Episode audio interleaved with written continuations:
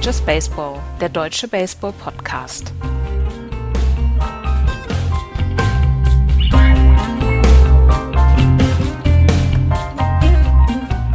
Es ist wieder Sonntag, es ist wieder Zeit für Just Baseball. Hallo, liebe Baseball-Freunde. Ich bin der Axel und mit mir am Start der Florian. Hi Florian. Moin.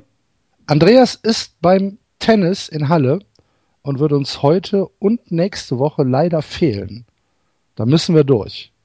Ja, das, das, das kriegen wir aber hin. Ich meine, er, er twittert uns ja schon die Sachen mit äh, hier Sander Bogarts und so. Also das ja, genau. Er gibt uns, er gibt uns so ein paar ähm, Richtlinien, an die wir uns durch die Sendung hangeln.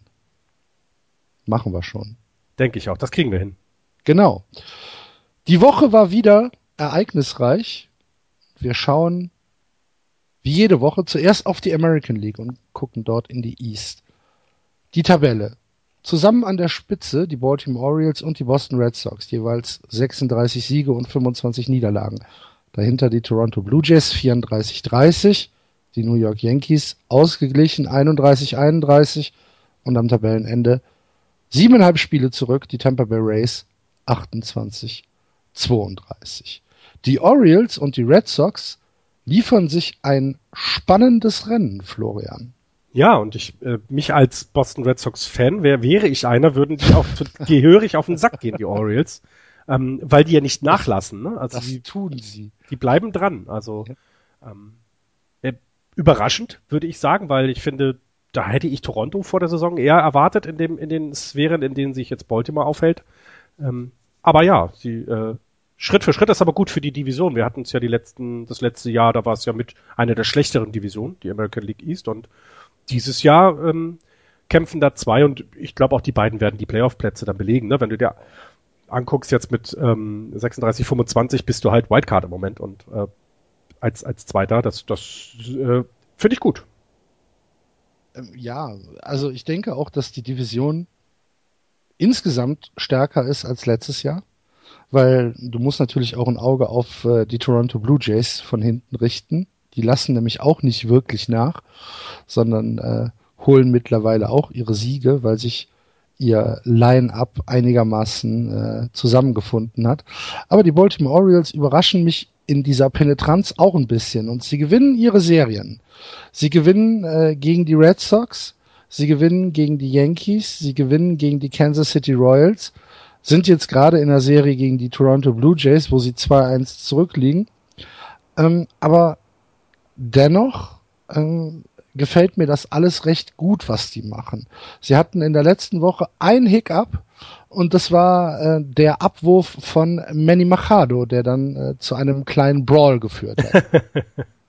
ja, aber also ich, ich weiß nicht, das war es war ja mit Ankündigung. Also das war man, tatsächlich mit Ankündigung. Wenn man ja. sich angeguckt hat, wie Inside sie auf Machado gegangen sind oder oder wie Ventura auf Machado, wie wie wie dicht er an ihn rangepitcht hat, und dann das, der kleine Wortwechsel, den sie dann hatten und irgendwie war klar, da muss noch was passieren, wenn Ventura noch auf dem, auf dem Mount ist. Das war er dann in dem Inning und ja, da macht es Klonk und ähm, dass jetzt Machado so ausflippt, also in Anführungsstrichen, es war jetzt ja alles nicht so dramatisch, aber ähm, kann ich auch verstehen, denn so ein, ich glaube, es waren 96 Meilen Fastball, den er abbekommen hat, der tut weh.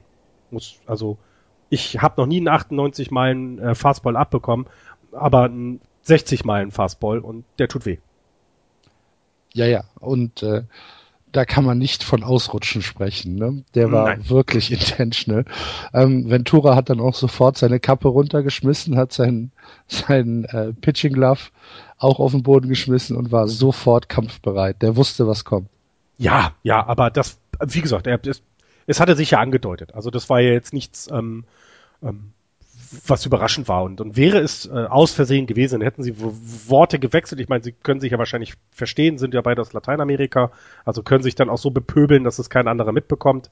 Ähm, aber, und du hast ja auch die, die, die, ähm, es, es war in, in Höhe da, wo Muskeln sind. Also sie haben er hat nicht versucht, mhm. ihn am, am Kopf abzuwerfen oder am Handgelenk, so die ganzen richtig miesen Nummern, sondern ganz klarer Abwurf. Und genau, das war so auf Hüfthöhe in den, in den halben Rücken. Ähm, Manny Machado wurde dann vier Spiele gesperrt. Und äh, das ist etwas, was den Baltimore Orioles wehtut. Er hat äh, die beste Betting Average im gesamten Lineup 306, ein Slugging von 600 bei einem OBP von 376. Ähm, neben Mark Trumbo der produktivste Spieler und ähm, natürlich jemand, der als Shortstop auch ähm, defensiv unglaublich wichtig ist. Also mittlerweile Shortstop, er ist ja eigentlich ein Third Baseman, aber er wird aktuell als Shortstop eingesetzt.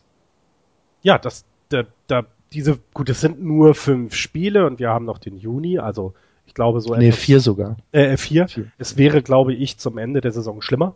Ähm, aber ja, die wird, der wird ihnen fehlen. Ich meine, Mark Trumbo äh, ist mit, mit den mit Home Runs und, und, und Runs batted in dafür verantwortlich, dass es bei den, bei den Orioles gut läuft, aber Manny Machado ist defensiv wie offensiv der Ankerpunkt der gesamten Franchise, würde ich sagen, ja. Ja, äh, die, die Sperre ist schon abgelaufen, also er kann ja, schon wieder spielen. Ja, ja, klar, aber es ist halt, ne, also es, es ähm, ich meine, Ventura ist äh, acht oder was waren es? Neun, sieben, sieben Spiele gesperrt? Sieben, ähm, sieben, genau. Es waren erst acht und dann ist runtergesetzt ja. worden. Was ich, was ich im Grunde genommen ganz gut finde, also ich würde es begrüßen, wenn man eben von diesen, das sind zwar alte Traditionen mit dem Abwerfen, aber wenn man davon mal, wenn man quasi sagt, äh, keine Ahnung, Abwurf, sieben Spiele, Punkt. Immer.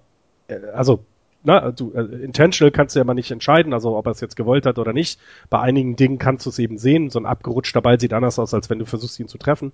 Ähm, ich wäre dafür, wenn man dann sagt, so komm, gleich Sperre und äh, aber nicht jetzt zehn Spiele im Spielplan der Orioles, sondern zehn Starts. Gleich hm. mal rausnehmen aus der Nummer. Zehn Starts. Ja, machst du sieben werden dann drauf. Das sind zwei Monate im ja. Zweifel. Ja. Puh, nee, ist mir zu lang. Frag mal. Nee, bin äh, ich dagegen. Frag mal äh, äh Giancarlo äh, Stanton. Ähm. Ja, es wäre aber hm, vor allen Dingen mit der aktuellen Drogenpolitik der MLB zu zu zu, ähm, okay, zu wenig stimmt. im Verhältnis. Das stimmt, das stimmt. Das also das wäre mir dann aktuell zu viel. Da müssten da müssten ganz andere Regeländerungen noch geschehen, damit man ähm, so drastische Strafen ausspricht. Das stimmt. Nee, bin ich dagegen, muss ich ganz ehrlich sagen. Aber gut. Ähm, wie du es schon am Anfang gesagt hast, die Orioles wirkliches Pain in the Ass als Red Sox-Fan. Aber ähm, die Red Sox haben eine Sache, die wir wirklich herausstellen müssen dieses Jahr. Die Offensive der Red Sox ist nicht von dieser Welt aktuell. Sie haben 365 Runs gescored und sind damit meilenweit die Nummer eins. Die einzigen, die da so ein bisschen mithalten können, sind die St. Louis Cardinals, die aber auch 20 Runs ähm, dahinter sind oder 23 sogar. In der American League ist niemand weit und breit in Sicht, der auch nur ansatzweise an diese Offensive herankommt. Die Nummer zwei in der American League sind die Seattle Mariners mit 311 gescorten Runs. Wenn man sich die Statistik der, äh, der Red Sox anguckt, dann sehen wir, dass wir ähm, sieben Spieler, nee, acht Spieler aktuell im Line-Up mit einem äh, Betting Average über 300 haben. Xander Bogarts führt die American League, also in, eigentlich sogar die MLB an mit einem Betting Average von 3,58. David Ortiz 3,46. Jackie Bradley Jr. 3,16. Dustin Pedroia 3,12. Sie haben ein Team Average von 2,93, ja, als äh, ein Team Average, ein On-Base Percentage von 3,57, ein Slugging von 4,85 und das ist, ja, also ich bin begeistert von also der zum, Offensive. Zum Vergleich kann man eben sagen, 30 Prozentpunkte besser als, oder fast 30 besser als die Detroit Tigers, die mit mhm. 2,68er Betting, äh, Team Betting Average kommen. Ähm, und das ist ein Unterschied. Das sind keine fünf Punkte. Das ist ein riesengroßer Unterschied und ähm, es, das Schöne ist ja, man kann ja hier nicht davon sprechen, dass sie irgendwie ähm, bevorteilt werden, die besten, sich die teuersten Spieler zusammenkaufen. Also Quatsch, weil die Strikezone gilt für alle und für alle Teams und jeder ähm, muss damit zurechtkommen und, und die Boston Red Sox kommen damit im Moment tatsächlich am besten in der gesamten MLB zurecht, ja. Ja, und es ist ja auch, muss man ja auch ehrlich sagen, es ist ja auch junges eigenes Talent, was da im Moment für diese enormen Zahlen sucht, äh, sorgt. Xander Bogarts, Jackie Bradley Jr., Mookie Betts, ähm, das sind alles Spieler, die aus dem Farmsystem äh, der Red Sox äh, äh, emporgegangen sind. Natürlich genauso wie äh, die alten Recken hier, David Ortiz und Dustin Bedoya, die sind ja auch nicht dazugekauft. Aber ähm, das macht einfach unglaublich viel Spaß, ähm, als Fan sich das im Moment anzugucken. Und wenn man sich dann anschaut, dass Xander Bogarts in den letzten beiden Spielen gegen die, okay, zugegebenermaßen relativ schlechten Minnesota Twins ähm, acht Hits in halt zwei Spielen back-to-back four Hit Games hat, dann ist das nicht normal. Ja, aber also ich meine, du hast es bei den Giants ja mal gesagt, der softe Schedule äh, äh, hat da ja zu, zu guten Rekord geführt, aber du musst ja trotzdem erst einmal ja, ja. die Dinge machen. Also es ist dann im Endeffekt egal, du bist immer noch auf Major League Baseball Niveau und spielst nicht gegen, keine Ahnung, äh, äh, Teams aus der, aus der AAA oder sowas. Also das ist, ähm, das, das muss man auch dann tatsächlich auch auf die Platte bringen, jeden, jeden Tag. Und sie tun es ja eben jeden Tag. Das ist ja genau das. Also ähm, die Giants konnten ja froh sein, dass, äh, dass sie sie mal unter äh, nur zwei Runs gehalten haben, ne? dass die, die Red Sox äh, nur ähm, einen Run gescored haben. Ähm, das, Im zweiten Spiel. Im genau. zweiten Spiel. Davor mhm. hatten sie das mal gegen die Blue Jays, da haben sie nur zwei gescored. Ähm, und dann mal gegen die Rockies ganz, ganz lange her zwei gescored. Also das ist ja wirklich das kommt ja nun auch nicht so häufig vor, dass du sie unter vier Runs hältst. Also wenn man sich die ja, das anguckt, ähm, jetzt 15, 8 davor, gut, dann nur ein und dann fünf, dann wieder vier, sechs. Also das zeigt ja eben, wie stark das offensiv ist. Und das passiert ja auch nicht von heute auf morgen, du hast es gerade gesagt. Ich meine, ähm, wenn wir uns äh, äh, letztes Jahr noch zurückerinnern, wie schlecht die Boston Red Sox waren, dann lag es eben auch daran, ähm, dass das alles eben noch nicht zusammen geklickt hat und eben ähm, noch nicht diese, diese Produktion gebracht hat. Und ähm, dieses Jahr schaffen sie es äh, äh, alle. Ne? Also du hast es ja gerade gut dargestellt. Ja, aber ähm, tatsächlich nur in der Offensive. Das Pitching ist schon, ähm, ich sag mal, ja, durchschnittlich. Ne? Also äh, Clay Buckholz ist ja vom Starter jetzt zurückgezogen worden äh, in die Relief-Position, weil er wirklich rumgeschubst worden ist. Der beste aktuell ist äh, Stephen Wright Knuckleballer, der mh, hm, ja eine wirklich gute Saison spielt, aber ähm, alles was dahinter ist äh, schwächelt so ein bisschen. Auch David Price. David Price hatte jetzt ein gutes Outing eben gegen deine Giants. Ähm, das war sehr in Ordnung. Er hat danach auch gesagt, dass er sich ähm, bei diesem Start wohl am besten gefühlt hat, seit er in Boston ist. Ich hoffe, dass er das jetzt einigermaßen zusammenbekommt, aber wir haben eben im Vorgespräch schon so ein bisschen darüber gesprochen. Ich denke nicht, dass diese Rotation für eine äh, World Series Campaign reicht. Ich glaube, dass äh, das auch den Verantwortlichen im Front Office bewusst ist und ich gehe fest davon aus, dass es zum äh, zum äh, zur Trading Deadline noch äh, Adjustments gibt. Ja, und das, das Schöne ist ja, du musst halt, ähm, du kannst halt jetzt gucken, was von der Farm du noch, du, denn du hast ja noch eine Farm, die, die, die Red Sox haben ja immer noch genug Talent, ähm, was Trade-Material oder Trade-würdig ist und du kannst dich jedem Jahr darauf verlassen, die Jungs, die du jetzt da oben hast, die bringst ja schon. Ich muss also nicht noch warten, zwei Jahre, bis jemand da kommt. Ich kann zur Not, um dieses Jahr schon zu gewinnen, ähm, da was tun. Und ich bin sehr, sehr gespannt auch. Also ich glaube, wenn, wenn David Price sich auf die, ähm, auf die Reihe bekommt, dann, dann ist er, ist er ein, ein Pitcher, der, der in den oberen äh, äh, oder weiter oben ist in der, in der Rangliste, als das im Moment der Fall ist. Ähm, bei den bei dem Rest sehe ich, also ich halte das für, für noch nicht mal Durchschnitt, sondern unterdurchschnittlich.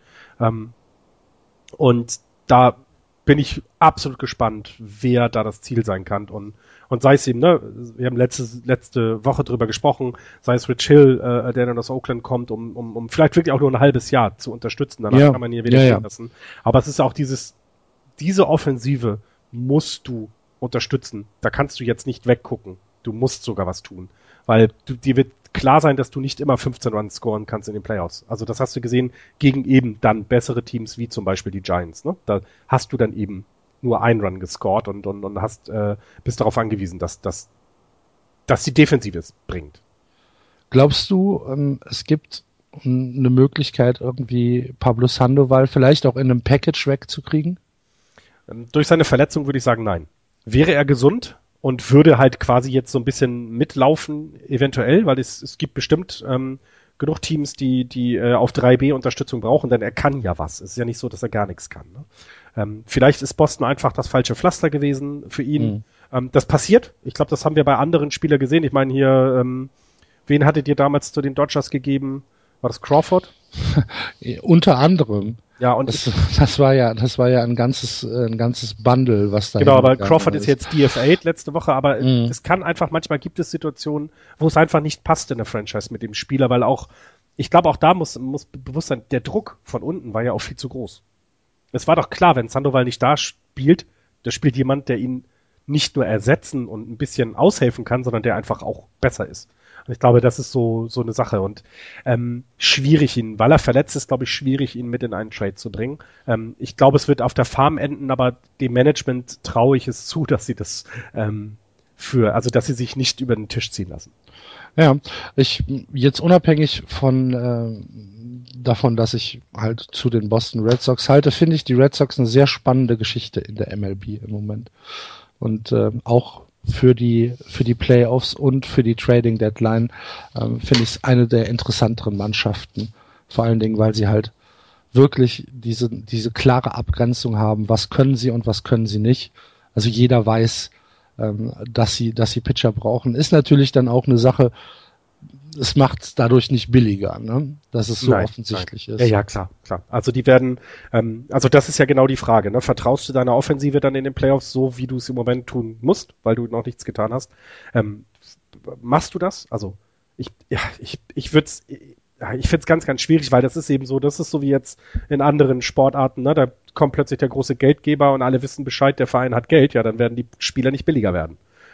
So ist es hier genauso. Sie brauchen noch einen Start, also am besten wären ja sogar zwei Starting Pitcher, muss man ja ehrlich sagen, ähm, weil Knuckleballer, das ist immer eine Gefahr. Ne? Die können, die können verprügelt werden und in einer, in einer Playoff-Serie, also in einer regulären Saison ist das okay. Da kannst du auch mal ein Spiel verlieren, das tut nicht weh, aber in einer Playoff-Serie ist das doof. Und deswegen müssten sie eigentlich zwei Starting Pitcher haben, die sie da bekommen. Und du kannst da jemanden auch nur für ein halbes Jahr holen. Ist völlig ja. okay, aber es ist schwierig. Es kann natürlich sein, dass Joe Kelly wieder hochkommt. Der ist ja im Moment runtergegangen. Aber ja, ich stimme dir da schon in etwa zu. Beobachten wir das mit Spannung weiter. Ähm, ich gehe wirklich davon aus, dass da noch eine Menge passieren wird in Beantown. Zu den äh, Toronto Blue Jays müssen wir äh, sagen, dass Edward Incarnation mittlerweile in seinen Flow gekommen ist. Mhm der trifft wie nichts Gutes äh, und wenn er trifft, dann sieht man bei Kontakt, dass der Ball weg ist. Ja, das ist Wahnsinn, ne? also, großartig. Das ist Klonk. Ja, und, und, und es wissen alle. Das ja. aber gut, dass er, dass er, dass er ein guter Spieler ist, das wusste man. Er hat es diese Saison ein bisschen verschlafen, den Start, aber oder oder die erste, die erste, das erste Drittel kann man ja schon sagen. Und aber jetzt, jetzt geht's los. Er hat gestern einen, einen Home Run geschlagen, wo sich die, äh, wo sich die Kommentatoren, also wohlgemerkt die, äh, die Rogers-Kommentatoren, also die äh, Kommentatoren der Blue Jays, ähm, darüber aufgeregt haben, wie man ihm denn äh, Middle-in Fastball zuwerfen kann. Wo ja. sie gesagt haben, ja, wenn du da, wenn du den Ball dahin wirfst, ist doch klar, was passiert. Ja, was war, noch mal ganz kurz, klar. ganz kurz zu den Red Sox noch mal ganz kurz zurück, was mich ein bisschen äh, gewundert ist, hat, dass sie tatsächlich im Draft äh, nicht nur Pitcher gedraftet haben. Ne? Also zwei, an zweiter Stelle ein, ein Shotstop, an, an vierter ein, ein 3B-Mann, aber eben gut, an erster Stelle, zwölfter Pick ein, ein Lefty und, und, und an dritter Stelle ein Righty. Also ähm, da hätte ich jetzt erwartet, dass die Red Sox äh, mehr picken, aber können wir nachher noch mal ganz kurz drauf eingehen. Ja, äh, wie gesagt, der MLB-Draft ist ja nicht von dieser enormen Wichtigkeit wie jetzt zum Beispiel ein NFL oder ein NBA-Draft. Ja, nicht der sofortige ja, Impact, klar. Genau, richtig. Ja. Sondern ähm, das ist eine Wette auf die Zukunft. Und ähm, wenn du jetzt über die Shortstop-Position nachdenkst oder von mir aus auch über die 2B-Position, ähm, dann hast du da mit Dustin Pedroia jemand, der vielleicht noch drei, ja, vielleicht auch noch vier Jahre da spielen kann. Dann ist aber gut. Ne? Du brauchst dann äh, schon irgendwann auch Infield-Ersatz. Und ähm, ich bin mir sehr, sehr sicher, dass das Front Office äh, in Boston äh, ziemlich genau weiß, was sie da machen. Für mich sieht das Team schon äh, sehr geplant aus und die Farm ist ja nicht umsonst auch schon äh, im Prinzip über die letzte Dekade immer als äh, eine der Top-Farms in der MLB äh, gepriesen worden. Ja. Hast du sonst noch was zu den, zu den Red Sox oder, oder nee, zu nee, den nein, nein. Äh, Blue Jays? Also auch Ähm, der, so, ich finde die Yankees finde ich halt, du hast sie gerade angesprochen gehabt. Genau, zu den Yankees wollte ich auch noch was sagen, aber fang du mal an. nee, nee, das, du wolltest dazu noch was sagen, sonst, also ich finde es halt, äh, das ist jetzt mit 7-3 aus den letzten 10 sieht es, sieht es wieder besser aus, also definitiv. Ähm, zeigt aber auch, dass eben sehr ausgeglichen ist in der, in, äh, in der East. Also wenn eben selbst ein mediokres Team wie die Yankees 500er Ball spielen oder jetzt bei 500 stehen und in den letzten 10, 7 gewonnen haben, zeigt es, dass, dass, dass, der, dass da doch mehr Qualität ist, als wir gedacht haben. Ja, einverstanden. Ähm, die Yankees spielen besser, als ich es ihnen zugetraut habe. Ähm, allerdings äh, ist da auch nicht alles Gold, was glänzt. Ne? Also die, äh, die, die Yankees hatten jetzt äh, eine sehr gute Serie gegen die LA Angels, aber die Angels sind halt auch ja eine der größeren Enttäuschungen in der American League. Ähm, sie haben ein bisschen Probleme mit ihren Starting-Pitchern. Masahiro Tanaka zum Beispiel ist ähm, wiederum geschubst worden. Ähm, Tanaka hat äh, große Probleme, sich in diesen ja, in diesen Fünf-Tages-Rhythmus beziehungsweise in diesen Sechs-Tages-Rhythmus einzuwerfen. Äh, Joe Girardi hat gesagt, da muss er durch. Das ist äh, Major League Baseball. Ähm, Tanaka versucht immer so ein, so ein Tag extra Rest irgendwie rauszuschinden. Das äh, funktioniert aber logischerweise nicht. Nathan Iovaldi und Michael Pineda spielen auch eigentlich deutlich unter Wert. Und äh, das Einzige, worauf sich die äh, Yankees im Moment wirklich verlassen können, ist ein einigermaßen solides Bullpen. Also mh, Und sie haben CC Sabathia. und Cici Sabathia, das ist richtig. Cici Sabathia ähm, spielt mit 2,28 ERA, äh, spielt er eine, eine sehr gute Saison, das ist richtig. Aber wenn du dir die ganzen äh, Middle Lineup ähm, Middle Lineup Men an- anguckst, also die ähm, ja die Reliever, äh, die so im fünften, sechsten, siebten Inning äh, drankommen, wenn du jetzt von Betances oder Yates, Goody, äh, auch äh, Ivan Nova, dann ähm, dann legen die ganz gute Zahlen aus für, für, für ein Bullpen. Das ist, das ist in Ordnung. Das muss aber auch passieren, weil eben die Starting Pitcher ähm, nicht, ja, ich will nicht sagen, nicht konkurrenzfähig sind, aber äh, schon an der, an der Grenze zu dem, was gesund ist. Ja, ja, und wir hatten vor der Saison hatten wir eigentlich bei den Yankees eine Stärke ausgemacht und das war das Bullpen. Ne? Also das darf man da nicht vergessen. Richtig, richtig. Und, ja. und das jetzt, jetzt ist das Starting Pitching nicht gut, das war vor der Saison klar, aber wenn du sie ins fünfte, sechste Inning kriegst, deine, deine, äh, deine Rotation, dann hast du mit dem Bullpen die Möglichkeit, die Spiele noch für dich zu, äh, äh, zu, zu entscheiden. Aber das passiert gerade nicht. Und ähm, ich glaube, das ist auch so mit, also neben den Löchern in der, in der Offensive, die wir, die wir letzte, äh, letzte Sendung vor allem ja aufge, äh, aufgezählt haben, wer spielt eigentlich wo, damit du irgendwas auf den Platz kriegst, ähm, ist es jetzt hier der Fall, dass das, glaube ich, die, damit haben sie wirklich nicht gerechnet. Also ich, ich ähm, gehe davon aus, die waren davon über, die waren sehr davon überzeugt. Ich meine, Andrew Miller, das ist ein, das ist ein, ein Top Relief und ein Top Closer, also, aber der bringt es auch nicht so richtig auf die Reihe. Ähm, und er kann auch nicht alles alleine machen, sagen wir es mal so, andersherum. Also ich finde, ähm, Obwohl ich jetzt Andrew Miller nicht das beste Beispiel finde, weil Nein, Andrew Miller hat. er kann es äh, nicht alleine schaffen, das meine ich damit. Okay, ach so, okay. Also der bringt es nämlich schon auf die Genau, Reihe. ne? aber er kann es nicht alleine machen, das meine ich. Okay. Ähm, ja, gebe ich dir recht. Ähm, was die Yankees natürlich ja ziemlich mit sich rumschleppen, ist äh, diese stockende Offensive. Mhm. Ähm, also sie haben bei ausgeglichenem, ähm, bei, bei, bei einem ausgeglichenen äh, Spieleverhältnis 31-31 haben sie aktuell ein Run Differential von minus 17. Sie haben erst 246 Runs gescored. Das sind 120 weniger als die Red Sox in 62 Spielen. Ne? sind zwei Runs pro Spiel, die sie, die sie äh, schlechter sind, in jedem Spiel. Aber nur schlechter als die Red Sox. Jetzt nimm mal die, Bol aber selbst gegenüber den Baltimore Orioles sind sie fast ein Run schlechter, ne? Also Genau. sind 290. Also dieser Vergleich ganz nach oben ist schwierig, aber selbst in die, die danach kommen. Und da ist es genau das, was du sagst. Sie haben, sie haben einfach da im Moment nichts. Ich meine, mit 283 ist Ellsbury, Jacoby Ellsbury der beste Hitter, was das, was die, ähm, was die, äh, den Betting Average angeht. Das ist okay. Das, das ist völlig okay, aber Das, das wäre in Boston ein Slump. äh, ja gut, aber du willst jetzt ja nicht, ne? Du willst ja nicht. Ja, ist ja gut. Ich wollte es nur noch mal sagen. Ja, aber du hast recht. Es ist, um das den Yankees-Fans mal schön unter die Nase zu reiben. aber ich meine, du schleppst einen Teixeira mit 180 Ja. Average durch, ne? Du hast einen A-Rod mit jetzt 211, der war schon mal schlechter, also da geht's ein bisschen voran. Aber das ist einfach unter aller Sau. Also das, das, das, das wissen aber auch alle. Ich meine, wir sind ja nicht die Einzigen, die das sehen, sondern die Yankees wissen doch das auch. Ich glaube, das große Problem ist, sie haben halt keine Möglichkeit, das diese Saison zu verändern. Es gibt nichts. Das glaube ich auch. Es gibt nichts, was die Yankees diese Saison noch tun können. Das glaube ich auch nicht. Okay. Hast du was zu den Rays? Ich nämlich nicht. Nee. Die, Okay. müssen, die lassen wir mal wieder unten durchfahren, aber Na, sind sie ja gewöhnt. eben. Dann gehen wir weiter in äh, die American League Central und schauen uns dort mal das Standing an.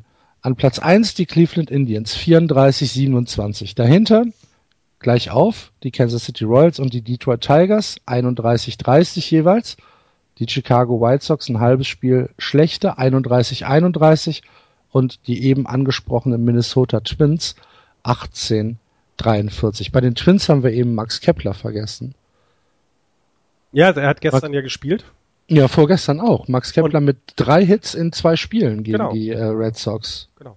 Also Ganz, ganz hervorragend. absolut. Und der, also er ist auch nicht der Erste, der ausgewechselt wird. Also auch da muss man ja mal drauf gucken. Ne? Der, der bleibt, der bleibt auf dem Feld. Und das finde ich äh, ein positives Zeichen. Und ähm, er kriegt seine At-Bats. Ich meine, gut, er spielt bei den super, super schlechten Minnesota Twins, ja, okay. Aber er kriegt jetzt seine At-Bats und wird damit jeden, jedes Spiel wird er dadurch besser. Und das Genau. finde ich äh, sehr, sehr gut. Er zieht auch Walks, ähm, Genau, was, ja. was äh, für seine hohe Plate-Disziplin äh, spricht. Hat auch einen Run gescored. Leider noch kein RBI. Wenn ich das richtig überblicke, ich habe die Statistik jetzt nicht genau vor den Augen, aber äh, soweit ich weiß, hat er noch keinen RBI ähm, reingehauen. Aber ähm, das wird kommen. Und ähm, ich, drei, drei Hits in zwei Spielen, da kann man eigentlich nicht meckern. Das schafft nicht jeder, ja. Und zwei Hits gegen einen Knucklebowler. ja, Ja, ja, das stimmt. Nicht mal der Catcher weiß, wie er den Ball fangen soll. Das nicht, mal, nicht mal der Pitcher weiß, wo der hingehen soll. Wo der hingeht, richtig. Das das bei, jedem äh, Ball-Release ist da einfach so ein kleines Stoßgebet dabei. Ne? Ja, weil ähm, Knuckleballer sind das also so zu pitchen ist äh, mit die größte Kunst. Also weil Ja. du wirklich nicht weißt, was passieren wird. Okay, dann haben wir die Twins praktisch schon abgefrühstückt, Leider ja. weil es ist äh, ja wirklich äh, das schlechteste Team in, in der American League und äh, fast schon das schlechteste Team im äh, Baseball. Sie haben den gleichen Rekord wie die Atlanta Braves, haben ein paar mehr Runs gescored, von daher würde ich ihnen noch einen Platz über den, über den Braves zugestehen. Aber ähm, viel mehr ist es leider nicht. Ganz im Gegensatz zu den Cleveland Indians, die sich, wie aufmerksame Hörer äh, wissen, auf dem ersten Platz befinden, den ich schon in der Vorschau angekündigt habe, Florian. Ja, Ich, ich, äh, ich weiß ja nicht, wie man an den Worten zweifeln kann, aber ihr tut das ja regelmäßig. ja, weil Cleveland, so wenn man sich das, das alles anguckt, jetzt auch nicht unbedingt dafür, also da so viel versprochen hat. Also ich, Was? ich finde jetzt, das ist jetzt keine Mannschaft, wo du sagst, wow, die haben aber, ne, jetzt geht's nämlich Ja, los. du musst es immer in Perspektive zur, zur, zur Division sehen. Ja, aber da hast du ja mit Kansas City und Detroit eigentlich zwei Kaliber, Nein. die du nicht mal so eben mh, Nein. hinter dir lassen kannst. Was Nein. man ja auch sieht, ne? Obwohl Ja. die, die Royals und die, also gerade die Royals gerade einen Slump haben, aber die, die Tigers einen äh, guten Lauf haben, es sind auch nur drei Spiele Unterschied. Also, und selbst Das ist die, richtig. selbst die super schwächelnden White Sox sind nur dreieinhalb weg, wobei die nicht, ich glaube nicht, dass die nochmal wiederkommen werden, aber ähm, das ist, ähm, ähm, ich finde es immer wieder, ich finde es weiter überraschend. Mich hat es überrascht, dich ja nun nicht. Und ich, ähm, es ist ein solides Team. Also sie sind jetzt nicht überragend in ihren Statistiken, wenn man sich das anguckt, aber sie sind eben auch nicht nur Durchschnitt und deswegen stehen sie da vorne. Ja, genau. Ähm, du hast es schon gesagt, also die Statistiken sind im Prinzip purer Durchschnitt. 286 Runs haben sie gescored, damit sind sie Zehnter, haben ein Betting Average von 2,53, 14. ein On-Base Percentage von 3,17, damit sind sie 18. und ein Slugging von 4,12. Damit sind sie genau 15. Also ähm, mehr medioker geht eigentlich nicht. Sie haben auch keine unglaublich herausstechenden äh, Einzelspieler. Mike Napoli ist aktuell der führende Powerhitter, hat 14 Home Runs bei einem Betting Average von 2,41 und 44 RBIs. José Ramirez, der Left Fielder, hat äh, den besten Betting Average mit 3,09 und äh, dann hast du dann halt noch äh, Roger Davis als äh, Lead-Off-Man, Jason Kipnis und Francisco Lindor im Top of the Lineup. Äh, Carlos Santana, der DH kriegt, auch nicht so richtig viel auf die Kette. Und hinten runter wird's dann mit äh, Juan Uribe, Tyler Naquin und äh, Chris Gimenez, wenn er, wenn er der Catcher ist. Ja, wird's halt nochmal ein bisschen mediokrer. Aber ähm, sie haben mit Terry Francona jemanden, der das Spiel unglaublich gut managen kann. Und der weiß, wie man gewinnt. Und ich glaube, dass das ein, äh, ein sehr, sehr großer Faustpfand ist für die Cleveland Indians. Ja, und das, was man mit der Verpflichtung von Francona vor, ich glaube, drei Jahren war das, ne? Mm, Letzte Saison nicht, sondern ja, davor. Ich, ja, drei oder vier. Also ich, ich glaube auch drei, ja. Genau, und was man sich so versprochen hat, eben, ja, so das Gewinnen wieder zurück in die Franchise zu bringen. Und, und Cleveland ist ein super kleiner Markt. Das darf man trotz einem LeBron James und, und, und, und wie man das hat, ist es ein super, super kleiner Markt. Ähm, da Leute hinzubekommen, ist nicht einfach. Und ähm, deswegen ist das ein ganz anderer Ansatz, als, äh, als du das in Boston, New York oder Los Angeles hast. Ähm, das war das Ziel, wieder Contender zu werden. Und bisher muss man wirklich sagen, das hat er geschafft. Ja. Und da muss man den Hut ziehen, finde ich, mit der Mannschaft, wie du sie, sie gerade erklärt hast. Da ist ja jetzt nichts dabei, wo du sagst, wuhu, das ist doch hier mal so, da geht's doch so richtig ab. Ja. Nee, gebe ich dir, gebe ich dir recht, was den Cleveland Indians ähm, relativ zu Pass kommt, ist ihr äh, guter Rekord in der eigenen Division. Sie ähm, sind dort deutlich positiv, haben jetzt in der letzten Woche zum Beispiel eine Vier-Spiele-Serie gegen die Kansas City Royals äh, gesweept. 7-0, 7-1, 6-1, 5-4. Also insgesamt sehr deutlich sogar alle äh, Spiele gewonnen. Und das ist natürlich etwas, äh, womit du dich in der Division absetzen kannst. Und Wer wüsste es besser als ein Giants-Fan? Ja, eben, genau, das ist es ja. Also das ist ja das, äh, das ist genau das, was du machen musst. Die, die Spiele gegen East, West und was auch immer alles, das ist toll, da musst du auch was holen, aber genau da in der Division brauchst du die, die Siege. Und äh, sie sind das beste Team, wenn man sich nur die Central anguckt, untereinander mit, mit äh, 18 zu 7. Also das ist, ähm, genauso musst du es machen. Und äh, ich glaube, das ist auch etwas, das klingt total blöd. Aber das ist auch etwas, wo der Manager seinen Einfluss drauf hat, dass er eben sagt, hey, wenn es gegen Red Sox geht, ja komm, mhm. verlieren wir halt. Das ist eben so. Das ist nicht weiter schlimm. Aber wenn es dann gegen Kansas City Tigers, White Sox und Twins geht, die Spiele müssen gewonnen werden. Und ähm, das kriegen sie, das kriegen sie hin. Und für mich sieht es so aus, als wenn sie sich mit, ähm, mit, mit den, den Royals und den Tigers, äh, also die sehe ich da immer noch weiter im Rennen, ähm, bis zum Ende auch um diesen ersten Platz streiten werden. Aber ich glaube, es muss auch der erste Platz werden, denn wenn du dir anguckst, äh, äh, Orioles und Red Sox ähm, sind so gut und, und die Mariners ähm, so Rangers ähm, im Westen auch. Ich glaube, es geht halt nicht, also es geht nur über den Sieg in der Central, um in die Playoffs zu kommen. Ja, das wäre jetzt genau meine Anschlussfrage gewesen, aber du nimmst mir die Worte schon aus dem Mund. Ich glaube auch, dass äh, die Central dieses Jahr äh, keinen Wildcard-Platz bekommen wird. Ich, also da müsste eine Menge passieren. Und wenn man sich äh, Kansas City anschaut, Kansas City hat jetzt äh, eine, eigentlich einen schrecklichen Anfang in den Juni bekommen. Sie haben äh, nichts auf die Kette bekommen, haben äh, sieben, nee, acht Spiele in Folge verloren. Ähm, das ist also eine acht Spiele Niederlagenserie. Das ist schon eine Menge für jemanden, der Playoff-Ambitionen hat. Ja, und der Start war eben auch nicht gut, ne? Also, ich meine, ja. wir haben am Anfang äh, darüber gesprochen, dass denen ja sogar irgendwie eine Woche gefehlt hat, bis sie mal richtig in den, in den, ähm, äh, in Tritt gekommen sind. Und auch ja. da wieder, gegen wen haben sie denn verloren? Es waren unter anderem vier Spiele gegen die Indians. Und ja, das sage ich ja, ja, das genau. Das ist genau das, was dich, was, was dir dann den, das Genick brechen kann. Ähm, und es ist nicht der ganz schlimme Slump, wie man ihn bei anderen Mannschaften gesehen hat, aber man merkt die Müdigkeit durch die World Series Gewinn, merkt man ihn so ein bisschen an. Ich meine, es, es gibt noch Spieler, die gute Zahlen produzieren, also Eric Hosmer muss man da mal ein bisschen rausnehmen, aber der Rest vom, vom Team, das, das Pitching ist nicht jetzt unbedingt so, so dominant, wie wir das hatten. Das Bullpen ähm, hat jetzt auch nicht, noch nicht so dazu beigetragen, was sie in den letzten Jahren alles mal uns angeboten haben. Also das ist, ist schon zu sehen und ich, ich würde sogar sagen, dass, also ich traue den, den, den, den Royals, traue ich natürlich zu, dass sie noch ein bisschen zulegen können. Aber dann müssten sie jetzt langsam auch mal so ein bisschen ein anderes Bild wieder zeigen. Ja, ähm, sie haben natürlich, sie haben natürlich den Vorteil, dass sie wissen, was es heißt zu gewinnen.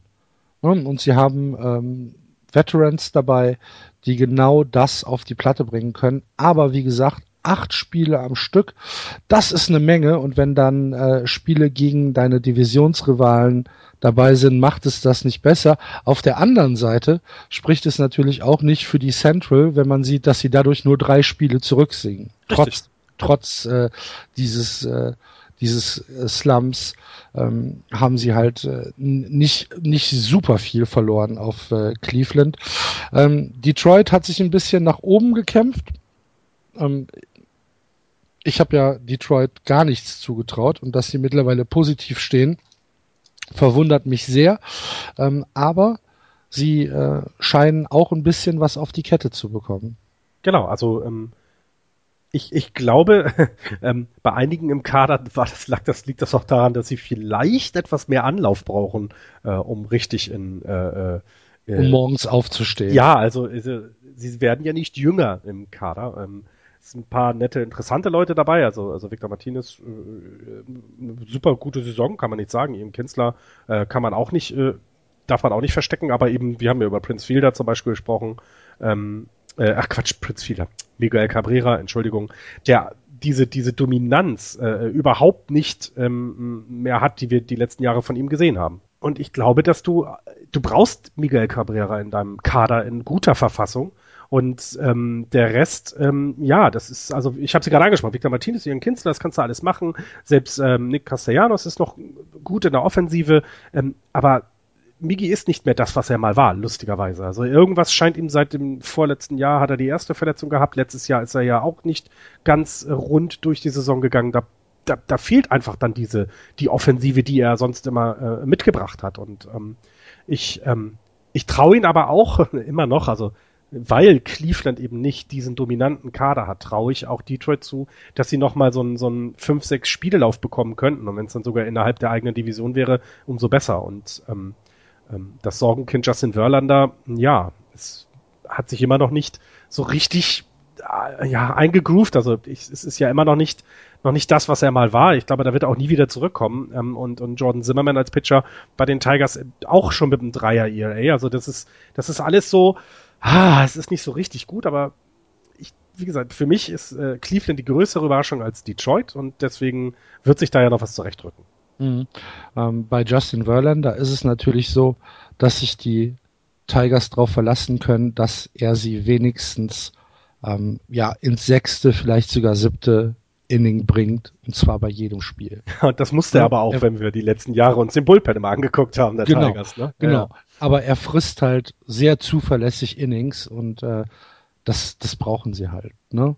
Ja, und manchmal ist es das, was, was hilft, genau und ein 3,77er, wenn du halt einen Spieler hast, der dadurch das Bullpen so entlastet.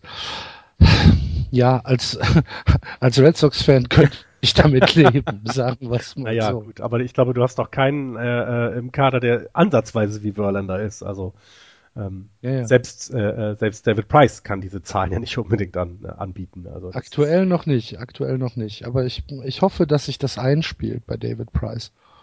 Mal schauen. Ähm, die Chicago White Sox nach einem überragenden Start in die Saison ich weiß nicht, standen sie irgendwie zehn Spiele über 500? Elf, zwölf? Ja. Ich, irgendwie sowas, ne? Ja. Ähm, mittlerweile wieder auf dem Boden der Tatsachen. 31, 31. Sie haben äh, jetzt eine Serie verloren gegen die Nationals, davor von den Tigers gesweept worden.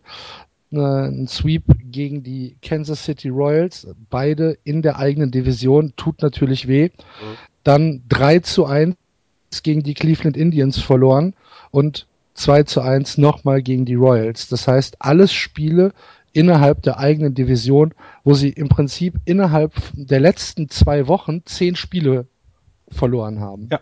Und Was halt krass ist. Genau, genau. Und so geht's eben ganz schnell. Und das ist eben, ähm, gut, das war bei den White Sox irgendwie, hat man denen das ja nicht zugetraut, dass Ja. es so lange anhält. Ja. Sieht man jetzt hier, dass es auch gerechtfertigt war. Sie sind eben, sie sind eben nicht das Team, was zehn Spiele über äh, 500 steht, sondern es ist eventuell so, dass es bei 500 bleibt. Und das ist meines Erachtens schon recht optimistisch gedacht. Genau, genau. Also, es tut mir leid, lieber Hawk, aber ähm, ich kann mir fast nicht vorstellen. Er hatte sich doch den Ring schon, schon Ja, der designt, war schon, der war schon bestellt Ja. bei blingbling.com. Ja, ja, es ist, es ist also äh, auch der Trade hat ja nun nicht geholfen. Ne? Sie haben ja nun, ähm, also es ist alles. Äh, so ein bisschen ist es natürlich schade, wenn du denn so ein Team so abstürzen siehst, aber wir haben es ja angesprochen und haben gesagt, da kann was passieren und das wird so passieren und das ist jetzt passiert. Also ähm, es ist nicht überraschend, sagen wir es mal so. Ja. Also ich glaube nicht, dass wir äh, ein Southside gegen Northside World Series Nein, äh, nein. Ding sehen dieses Jahr. Ganz Minnesota. nicht. Minnesota hatten wir schon abgesprochen und ich glaube, damit sind wir in der Central schon durch. Oder hast du noch was? Nein, zu der Central selber auch nicht, nein. Dann gehen wir in die West weiter und gucken auch da als erstes auf die Tabelle. Tabellenführer, die Texas Rangers, 38-24, damit mit einem 6-13er Percentage die aktuell beste Mannschaft in der American League, was das reine Win-Lose-Verhältnis angeht. Dahinter die Seattle Mariners 34-28, Houston Astros 30-34, die Angels 27-35, schon elf Spiele zurück und am Tabellenende die Oakland Athletics 25-36. Die Rangers aktuell mit einem 7-3-Lauf aus den letzten 10. Sie gewinnen ihre Serien, relativ unspektakulär, aber sie gewinnen sie.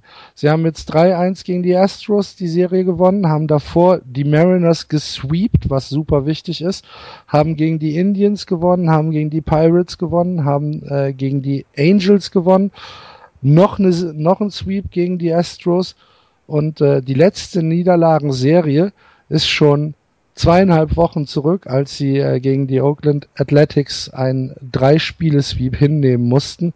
Aber wie gesagt, in den äh, letzten zwei, drei Wochen sind sie äh, ganz nach oben in der Tabelle gekommen und ähm, da klickt im Moment so ein bisschen, äh, klickt da alles zusammen.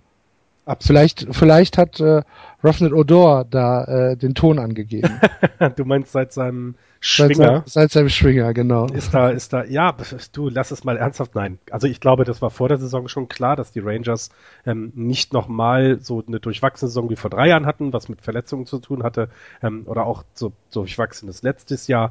Ähm, sie haben Richtung Ende der letzten Saison schon angefangen zu zeigen, was in ihnen drin steckt und, und Mhm. zeigen es jetzt einfach weiter und ähm, ähm, dieser Ausrutscher von vor drei Jahren mit den ganzen Verletzten ist eben auch nur ein Ausrutscher gewesen, denn wenn man sich den Kader mal anguckt, du, das ist, ähm, das ist oberste Qualität in der American League und ähm, nicht verwunderlich. Ich meine, es gibt ja Experten, die sogar die Texas Rangers in die World Series getippt haben. Also ich gehöre dazu.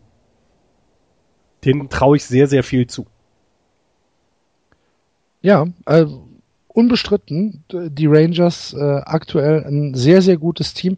Ähm, wen würdest du, wen würdest du äh, rausheben wollen? Gibt es überhaupt jemanden, den du rausheben wollt, äh, wolltest? Weil für mich sieht das alles sehr nach Team-Effort aus. Das ist Egal, genau, ob du jetzt, äh, keine Ahnung, Mazzara oder äh, Ian Desmond, Elvis Andrews, Adrian Beltry oder der eben angesprochene äh, Odor, die äh, machen alle eine, ja, ein, was äußerst solides. Das ist alles nicht was äh, Nummer eins, Nummer zwei würdig ist als äh, Offensivleistung. Aber alles zusammen bringt das Team es äh, auf, auf das Feld und äh, das sieht äh, ja sehr ausgewogen aus alles. Richtig. Also äh, und genau das ist es auch. Also es ist genau das, was du gerade gesagt hast. Es ist ähm, es, es überragt nicht ein Spieler, sondern irgendwie das Team klickt gut. Mhm. Ähm, sie sind mit einem 266er Team Average sind sie auf Platz 8 in der gesamten MLB. Ähm, heißt also oberes Drittel aber eben nicht an, unter den ersten dreien, ne? wie jetzt Boston oder dann jetzt hier Pittsburgh und Colorado. Aber bei Colorado ist es egal, die schlagen zwar gut, aber der Rest passt eben nicht.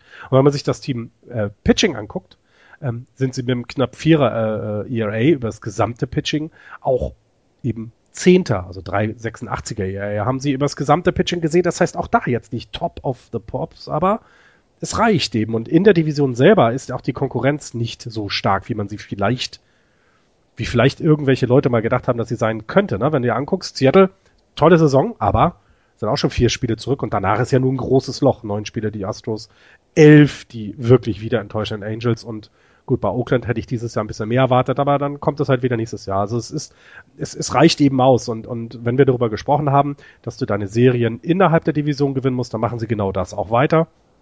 Ähm, dass, dass sie innerhalb der West eben ihre, ihre Serien, da sind sie 22-12, ähm, das, ist, das ist super, das ist gut und, und, und reicht dann eben aus. Und die paar Serien, die sie außerhalb der Division spielen, gewinnen sie halt.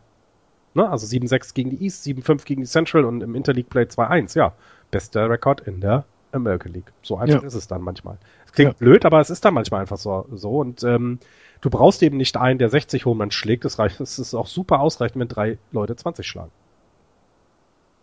Genau, und wenn du dann noch ein, äh, ein, ein sehr gutes Fielding dabei hast und ein, äh, ein anständiges Pitching, dann kommt halt sowas dabei raus, wo, wo man wirklich sagen kann, die Mannschaft ist ausgewogen und äh, in allen Bereichen gut, in keinem Bereich überragend, aber wirklich in allen Bereichen gut. Und das ist äh, ja eine Menge wert. Ja, und, und das Pitching hast du angesprochen. Ich meine, Judavish ist jetzt leicht verletzt, wieder mal nicht, äh, äh, wird wohl einen Start nicht haben, aber sein Comeback äh, hilft dir. Also ja. ne, das Pitching vorher, ähm, bester ERA von den Starting Pitcher ist, ist äh, Colby Lewis, Lewis mit einem Dreier, aber äh, Martin Paris hat auch 3,22 und Cole Hamels hat einen 3,32er. Das ist also, das ist super, also das ist klasse. Also ich glaube, die Red Sox hätten gerne drei Pitcher mit so einem ERA. Mhm. Ähm, und auch mit den Innings, die sie fressen. Ne? Also wir haben von 64 Colby Lewis jetzt am meisten bis zu 4, äh, 84 und 64 von Derek Holland dann als, als quasi schlechtester in Anführungsstrichen. Plus Hugh Darvish, der so langsam zurückkommt und in ähm, drei seiner Starts eben auch im Schnitt jetzt fünf Innings gefressen hat. Das werden ja auch nicht weniger werden, sondern vermutlich eher mehr. Ich bin gespannt. Ich äh, könnte mir vorstellen, dass die Texas Rangers ein ernstzunehmender Kandidat sind, äh, der auch in den Playoffs ja eine ne gute Rolle spielen kann. Also jetzt ich bin ich bin gespannt. Jetzt jetzt mal die Frage gestellt. Du als Red Sox Fan, du musst dich darauf ja äh, äh, ähm, vorbereiten. Also möchtest du unbedingt gegen die Rangers in den Playoffs spielen sehr früh? Ich glaube nicht. Dann lieber gegen nee, die richtig, Indians, aktuell nicht, ja, ja. Gegen die Indians, Mariners oder meinetwegen dann, dann, dann äh, Orioles nochmal. Aber äh, die Rangers haben einfach ähm, so viel Gutes in ihrem Kader, ähm, wovor du dich in Acht nehmen musst, während du bei anderen Mannschaften sagen kannst, naja, wenn wir da an der Stellschraube ein bisschen drehen, dann, dann kriegen wir das schon hin. Und, und das ist bei den, bei den Rangers nicht so. Ja, vor allen Dingen äh, möchte ich möchte ich ungern, äh, dass die Rangers äh, Heimrecht haben. Mhm, richtig. Weil Arlington ne, ist, äh, ist nichts, was äh, den, den Red Sox jetzt entgegenkommt. Ja. Gut. Ähm, gehen wir mal weiter äh, zu Seattle, weil in Seattle müssen wir ein großes Thema ansprechen. King Felix kommt noch nicht zurück. Die neuesten Prognosen gehen davon aus, dass Felix Hernandez mindestens noch vier Wochen aussetzen wird. Und dann ist die Frage, wie viel ähm, Starts er, naja, Teststarts er braucht, um wieder wirklich ein Spiel durchpitchen zu können. Das sind relativ schlechte Nachrichten für die Seattle Mariners. Ja, weil ähm, wenn wir uns die Offensive angucken, machen sie das dieses Jahr gut. Ähm, aber du brauchst eben daneben auch noch das Pitching, weil sie ist ja nicht so gut wie die Offensive der Red Sox, wo es also egal ist, was dein Pitcher auf dem Mount macht. Ähm, ähm, sie haben jetzt aktuell äh, 311 Runs zwar gescored, aber eben auch 254 zugelassen. Ne? Also, ähm, na gut, das ist ein bisschen besser sogar noch als die Red Sox, also das könnte sogar hinhauen. Aber es ist, äh, Felix Hernandez nicht auf dem Mount zu haben, ist immer eine Schwächung, ja absolut. Ja, äh, absolut. Und die ähm, Langzeitauswirkung, was du gerade gesagt hast. Wenn er jetzt nochmal vier Wochen ausfällt, braucht er vielleicht sogar nochmal zwei Wochen oder drei Wochen, um wieder in Wettkampf äh, oder wieder wettkampffähig zu sein. Und das, das ähm, Richtung Ende der Saison ist sowas immer schlecht. Ja, genau. Vielleicht ähm, braucht er auch zwei Starts in AAA, um, ähm, um unter Wettkampfbedingungen das zu simulieren. Äh, man weiß es nicht. Er ist seit dem 1. Juni auf der DL man hatte eigentlich damit gerechnet, dass er hm, zwei, vielleicht drei Wochen ausfällt. Ähm, jetzt gab es ein zweites MRI und äh, da wurde dann festgestellt, hm, das sieht nicht so gut aus. Ähm, also mindestens vier Wochen. Und dann müssen wir ja auch mal gucken, wenn jetzt die erste Prognose schon nach hinten korrigiert worden ist, wie sieht's in vier Wochen aus? Ja. Ne? Also ähm, da muss ich muss ich diese äh, Verletzung ja auch erstmal rausgewachsen haben. Äh, es sieht nicht so aus, dass er irgendwie äh, im Moment in, in, in Surgery-Probleme kommt, aber ähm, dennoch müssen wir müssen wir gucken, dass äh, dass äh, Felix Hernandez da schnell wieder zurückkommt, weil er, er ist einfach ein Spieler, der in jedem Spiel den Unterschied machen kann. Er hat zwar keine gute Saison dieses Jahr, also er ist ja. ja. nicht so überragend wie die Jahre zuvor, das liegt aber vielleicht auch eben genau daran, dass er eben nicht hundertprozentig fit ist. Ähm, ich meine, die Zahlen sind immer noch gut, also um Gottes Willen, aber es ist eben, er steht auch nur bei 4-4, während eben Wade Miley mit 6-2 oder Nate Carnes mit 5-2 einfach dann auch mehr Spiele gewonnen hat für das Team. Ähm, das ist es war ja schon so, dass man so ein bisschen, dass wir auch ein bisschen über ihn gesprochen haben, so, naja, jetzt klickt es mal in der Offensive der, der, der äh, äh, Mariners, aber irgendwie ist King Felix nicht mehr, ist eher so ein Prinzchen im Moment als ein König. Ähm, und wenn er dann jetzt, also dann würde ich hoffen, dass die, dass die Mariners ihn einfach alle Zeit der Welt geben, bis er wieder hundertprozentig fit ja, ist. Ja, das werden sie schon machen. Weil, ne, na gut, vielleicht brauchst du irgendwann seine ja, Innings. aber, aber äh, dafür ist er einfach ein zu wertvoller Asset für die, für die Mariners, als dass sie ihn jetzt kaputt machen. Kann ich mir nicht vorstellen. Aber wie du schon gesagt hast, ähm, wer weiß es denn, was vor der DL war? Genau. Ne? Wer weiß es denn? Vielleicht haben sie ihn einfach drei Wochen zu lang spielen lassen. Das, und das ist genau das. Und ich meine, die, die Mariners sind ja gut dabei. Also ähm, du hast es gerade angesprochen, sie sind vier Spiele hinter den Rangers. Sie sind jetzt gerade mit, mit vier zu sechs aus den letzten zehn Spielen ähm, nicht unbedingt gut gewesen, aber die Offensive ist gut mit 311 gescorten Runs und auch die Robinson Cano. Wahnsinn, oder? Oh. Es klickt endlich mal bei ihm. Ja, also so wirklich. Das Versprechen, was sie mal vor zwei Jahren hatten, ich glaube zwei Jahren oder drei Jahren ist er ja gekommen, das, das wird jetzt eingehalten und macht er ja wirklich gut. Also ja. ähm, ähm, 18 Home Runs und 50 RBIs. das ist ordentlich. Der, der schlägt äh, viele Leute damit nach Hause, wenn er den Ball aus dem, aus ja. dem Ding schlägt. Das ist, das ist wirklich gut und ähm, ich, ähm, also es, es wäre, es wäre ja, es wäre wirklich, wirklich schade, wenn ähm, wenn es bei den Mariners jetzt mal so gut zusammenläuft und Felix Hernandez nicht dazu beitragen kann, weil er eben verletzt ist. Das ist äh, schade. Und Seattle hat halt nicht, sage ich jetzt mal, den Market hinter sich, wie zum Beispiel die Red Sox oder die Yankees, äh, um dann relativ kurzfristig noch äh, etwas nachjustieren zu können. Ne? Eben. Die also müssen, die müssen dann direkt ja in ins große ins große, äh, ach, wie heißt es denn? Ins große Loch? Ins, nee. Die müssen dann halt äh, aus den Miners bluten, so sage ich. Ja, klar, mal. genau. Mir fällt das Wort nicht ein. Ja, ja klar. Ja, ich weiß aber, was du meinst. Es ist genau das. Also sie haben, ähm, sie, sie haben länger ja auch schon gebraucht, dass alles, dass alles zusammen klickt. Ich meine, äh, vor zwei, drei Jahren kam eben Robinson Cano und und ähm, es war dieses, vielleicht zieht er Leute an, vielleicht sehen die dann, okay, guck mal, wenn er dahin geht, dann wollen die wirklich, ne? Die wollen aber Geld in die Hand nehmen und, und wollen was tun. Und ähm, jetzt ist die erste Saison, wo es dann wirklich mal hinhaut. Ähm, und dann wäre es tatsächlich schade, wenn eben äh, Hernandez da nicht mitspielen kann und, und ähm, sie müssen es ja auch erstmal noch bis zum Ende halten. Dann was, also was sicher ist, die Rangers werden nicht nachlassen. Also die sind einfach gut. Also die haben ja. eben ein gutes Team beisammen. Und ähm, jetzt mal alle Verletzungen draußen vor. Judavish war nicht bei den ersten, ähm, im ersten Saisondrittel dabei, dann ist es auch nicht schlimm, wenn er jetzt auch mal wieder ein paar Spiele fehlt. Also die sind ja auch gut gewesen ohne ihren vermeintlich besten Pitcher. Richtig, richtig. Ähm, zu den Houston Astros habe ich nichts, du? Nee, ich find's immer noch interessant, wie sie aus diesem Loch rauskommen, so irgendwie. Also es ist, ich, ich, die, ich, ich kann die so super schwer einschätzen. Sie sind neun Spiele weg, aber es sieht halt auch nicht so aus, als wenn sie schon komplett verloren sind irgendwie. Das ist ganz komisch. Ich traue denen immer noch ein bisschen was zu. Sie dürfen halt nicht zu viel in der, innerhalb der eigenen Division verlieren. Ne? Klar, logisch. Haben jetzt ähm, gegen, die, gegen die Rangers äh, drei von vier verloren, ähm, haben außerhalb der Division eigentlich äh, sind sie ganz gut, aber innerhalb der Division verlieren sie halt und äh, das, das hilft ihnen nicht wirklich weiter. Müssen wir über die Angels reden? Wie geht's Mike Trout? Ich weiß nicht, weint er sich jeden ja, Abend? Wahrscheinlich. Es ist so er schade. Sitzt, sitzt jeden Abend am offenen Kamin mit einem schweren Rotwein in der Hand und guckt in die Flammen. Und fragt sich, warum? Und fragt ich? sich, was mache ich? Er hat dieses ähm, Mario Balotelli T-Shirt an. Why? Ja, why? Why always me? Was für ein unfassbares Pitching-Desaster die Angels sind im Moment. Ne? Ja, es kommt ja bald Abhilfe.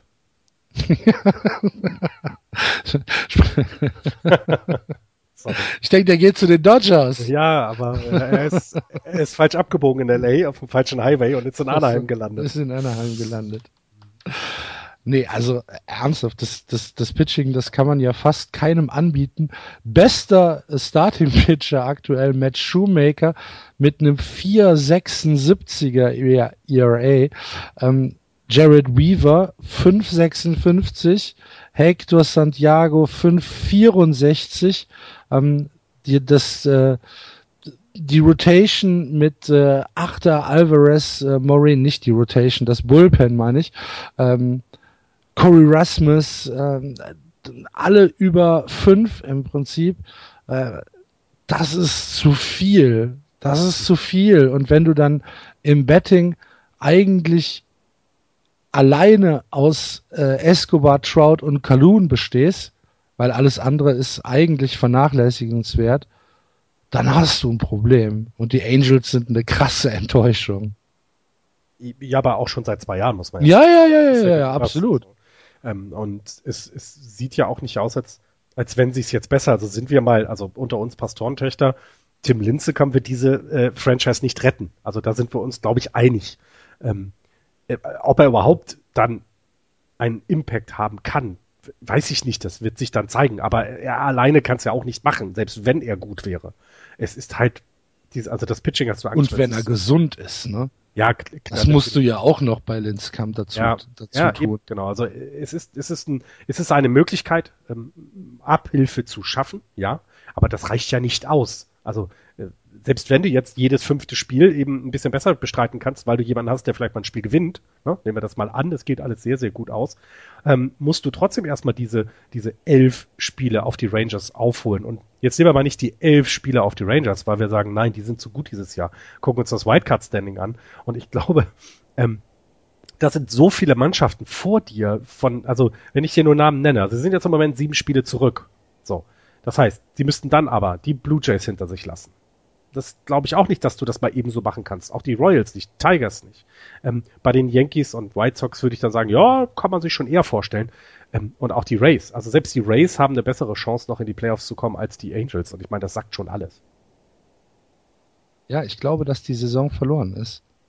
Ich, ich, glaube, dass die Franchise verloren ist. Ich will das ja. jetzt nicht böse, ich meine es nicht böse, aber wenn man sich das alles anguckt, also wenn man sich komplett rundherum diese Franchise anguckt, dann gibt es einfach viel zu viele Stellen, an denen es zu drehen gibt. Und du schaffst es im Baseball eben, weil du so viele Spieler hast. Es ist eben nicht wie im Basketball, wo du drei gute Leute brauchst, um ein Team ähm, mit in die Playoffs zu hieben, hieb, äh, heben. Das geht im Baseball nicht. Und es ist einfach so viel im Argen in dieser Franchise. Ähm, fängt mit dem Albert Puchol-Vertrag an. Es tut mir total leid, aber das ist nun mal so. Ähm, damit hast du dir, ja, wie soll man das sagen? Also damit hast du dir bis 2021 noch äh, einen Klotz ans Bein gebunden ja. und das war denen damals klar. Sie hatten gehofft, und das hatte ich ja damals auch gesagt, als er ähm, dahin gegangen ist. Sie hat natürlich gehofft, dass innerhalb der zehn Jahresspanne es so diese ein, zwei Jahre gibt, in der alles zusammen ähm, ähm, passt und in der sie eben dann ein Contender sind und in der sie dann eben, ja, ihn dann wahrscheinlich die nächsten Jahre überbezahlen, aber in den Ring mit nach Hause bringt. Und das hat er nicht getan. Und das, das lähmt die Mannschaft und auch das Pitching, wie du es gerade besprochen hast. Wo ist denn da, wo ist denn da, ein, wo ist denn da am Horizont etwas zu sehen, wo du sagst, ja, ja, klar, jetzt ist das so, aber sie haben eine nicht existierende Farm, das haben wir vor der Saison besprochen. Mhm. Das ist einfach traurig und das ist, ja, aber, aber, und jetzt kommt es, wer hat die meisten Zuschauer? Die Los Angeles Angels of Anaheim. Es ist halt, wir können da noch 5000 Mal drüber reden, aber sie sind Erster in der American League, was die Anzahl der Zuschauer angeht. So. Was und, natürlich auch ein bisschen am Stadion liegt, ne? Ja und? Aber sie kommen ja. Obwohl die ja. so schlecht sind. Also, die können so weitermachen. Die Leute kommen natürlich, um Mike Trout zu sehen. Klar. Ey, ganz ehrlich, ich würde eher ein Spiel der Angels besuchen, wenn ich in Los Angeles bin, ähm, weil ich dann Mike Trout sehen kann, als zu den Dodgers zu gehen. Ich glaube dennoch, dass die, ähm, dass die stadtinterne Konkurrenz mit den Dodgers oder die, die großrauminterne Konkurrenz, sagen wir mal so, mit den Dodgers, ähm, den Angels auf lange Zeit schon wehtun kann, weil die Zeit für einen komplett Umbruch hast du nicht. Nein, nicht in LA. Du kann, genau. Du kannst nicht einen auf Atlanta oder auf äh, Philadelphia machen. Nein. Das, fun das funktioniert nicht. Ähm, dafür ist der Markt nicht nachgiebig genug, sagen wir mal. Ähm, weil dann wird sich das relativ schnell ändern und ich glaube auch, dass dann irgendwann das Thema Mike Trout äh, nochmal hochkommen wird. Äh, auch wenn ich da mit Andreas mitgehe und mir eigentlich fast nicht vorstellen kann, dass er die Franchise verlässt, weil er dafür einfach ja, der Magnet ist für die Leute. Aber es, es gibt äh, kein Szenario im Moment, in dem du Mike Trout traden kannst. Gibt es nein, das ist, ich sag ja, das, da gehe ich mit, das funktioniert nicht.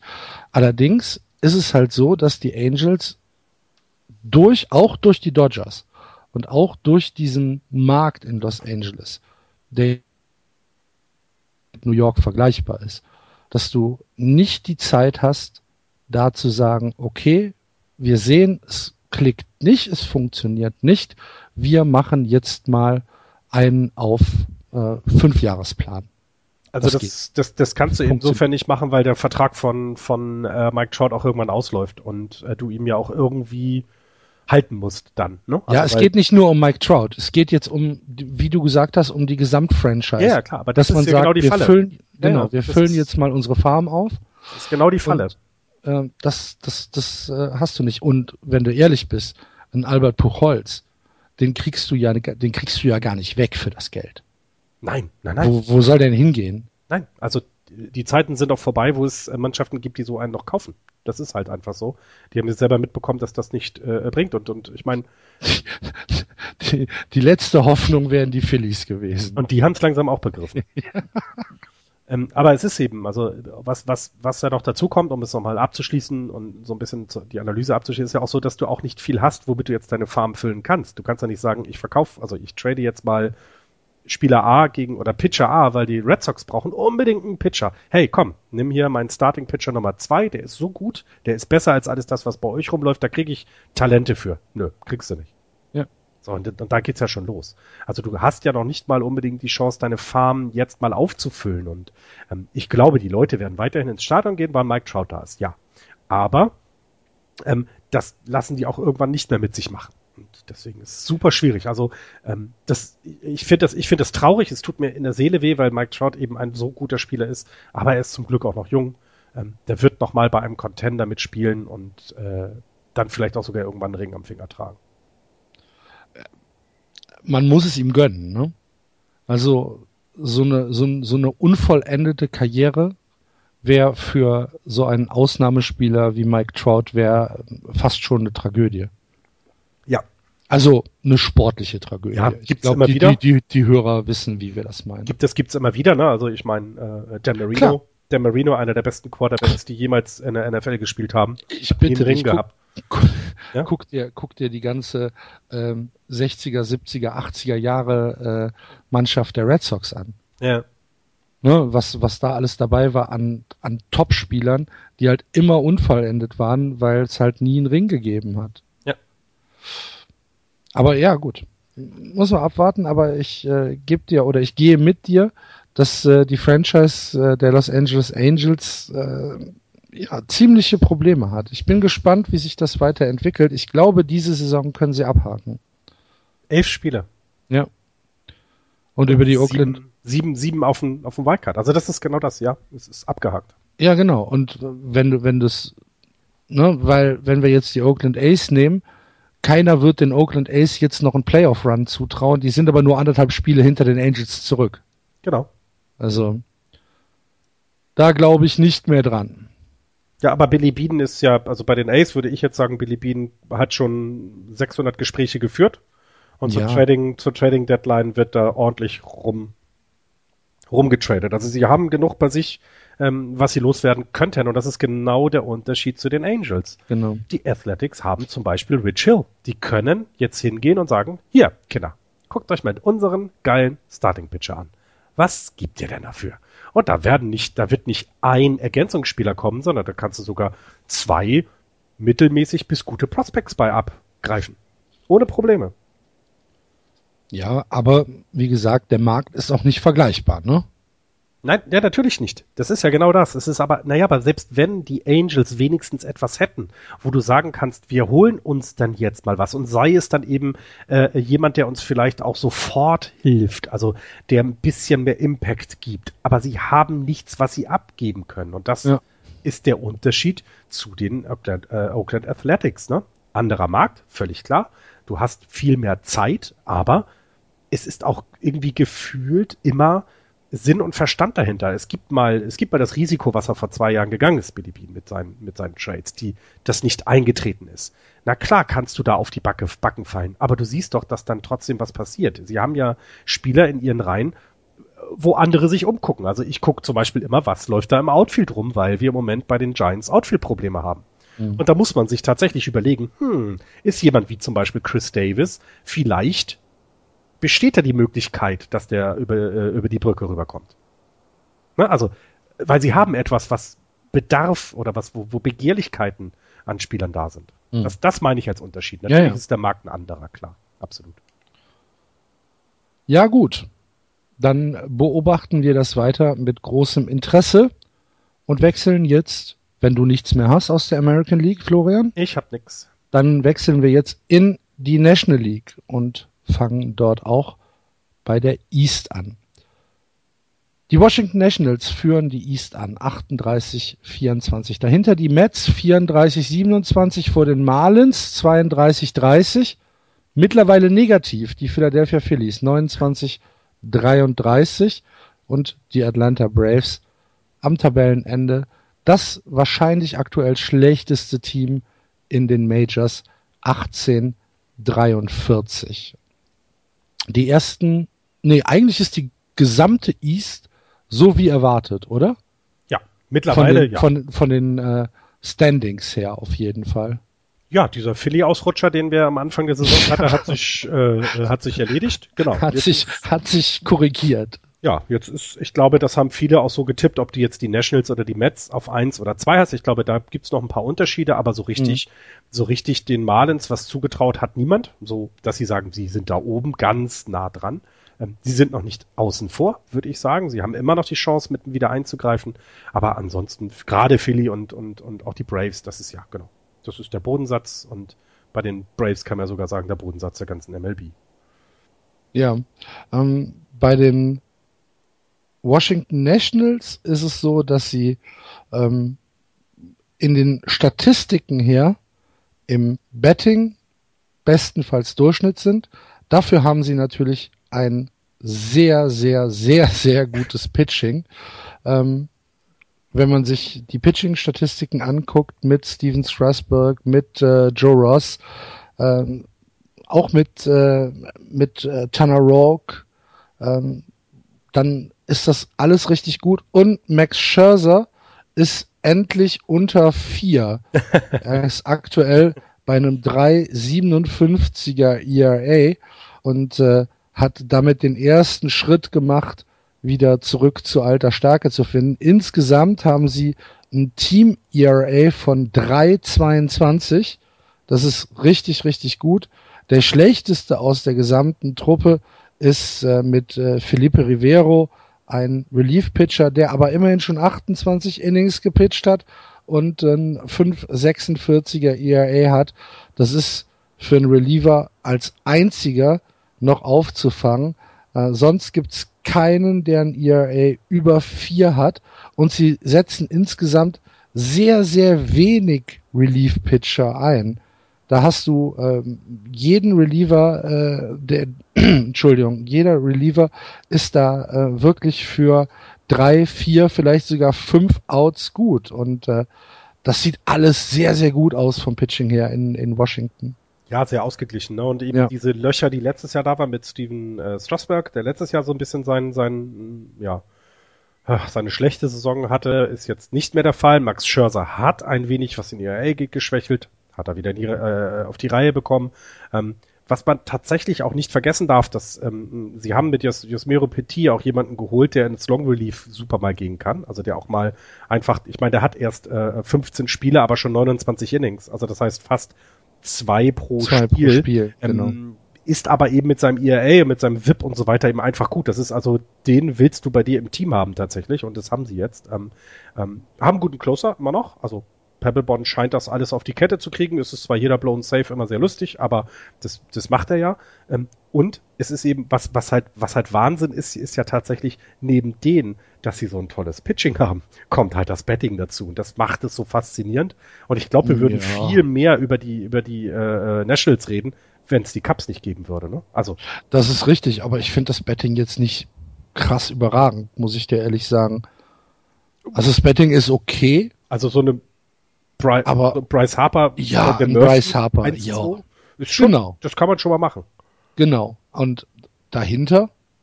Das reicht doch aber ja. Also ja. bei dem Pitching reicht's ja. Okay. Ne? Also, also, sorry, also es ist jetzt nicht, also es ist jetzt nicht das, das, das äh, Boston. Du guckst, du guckst auch von einem Thron da oben runter. vielleicht, ist, vielleicht ist, vielleicht ist es so, dass ich, dass ich hier im Elfenbeinturm ganz andere Ansprüche habe. Das stimmt. Ne, weil es sind auch 4,6 Runs per Game, die sie scoren. Das ist, mhm. das ist äh, äh, über Durchschnitt ähm, und noch nicht das Beste. Also das sind immer noch die Cardinals im, im, im, äh, äh, im Westen, aber äh, das ist das ist super. Also da da kann man tatsächlich nicht äh, ähm, meckern, finde ich. Also das. Ja, also ich meine klar, ähm, du hast mit Bryce Harper hast du jemanden, der ähnlich wie äh, Mike Trout in LA dafür sorgt, dass es, dass es Spektakel ist. Wenn man sich aber die nackten Zahlen anguckt, dann hat Bryce Harper zwar 13 Home Runs äh, geschlagen, hat aber ein äh, Betting Average von 2,54. Mhm. Und 2,54 ist jetzt nicht unglaublich überragend. Mm, ja? hat aber auch schon 52 Walks, also er wird auch nicht immer rangelassen, ne? Das darfst du auch nicht außer Acht lassen sein. In, in Ordnung. Sein On-Base Percentage ist über 400, das hat auch nicht jeder. In Ordnung dennoch äh, 2,54 mit 43 Strikeouts. Ne? Also, ob das jetzt, also für mich, für mich ist es wirklich nicht überragend. Dann hast du Ryan Zimmerman 2,41, du hast äh, Jason Worth 2,39.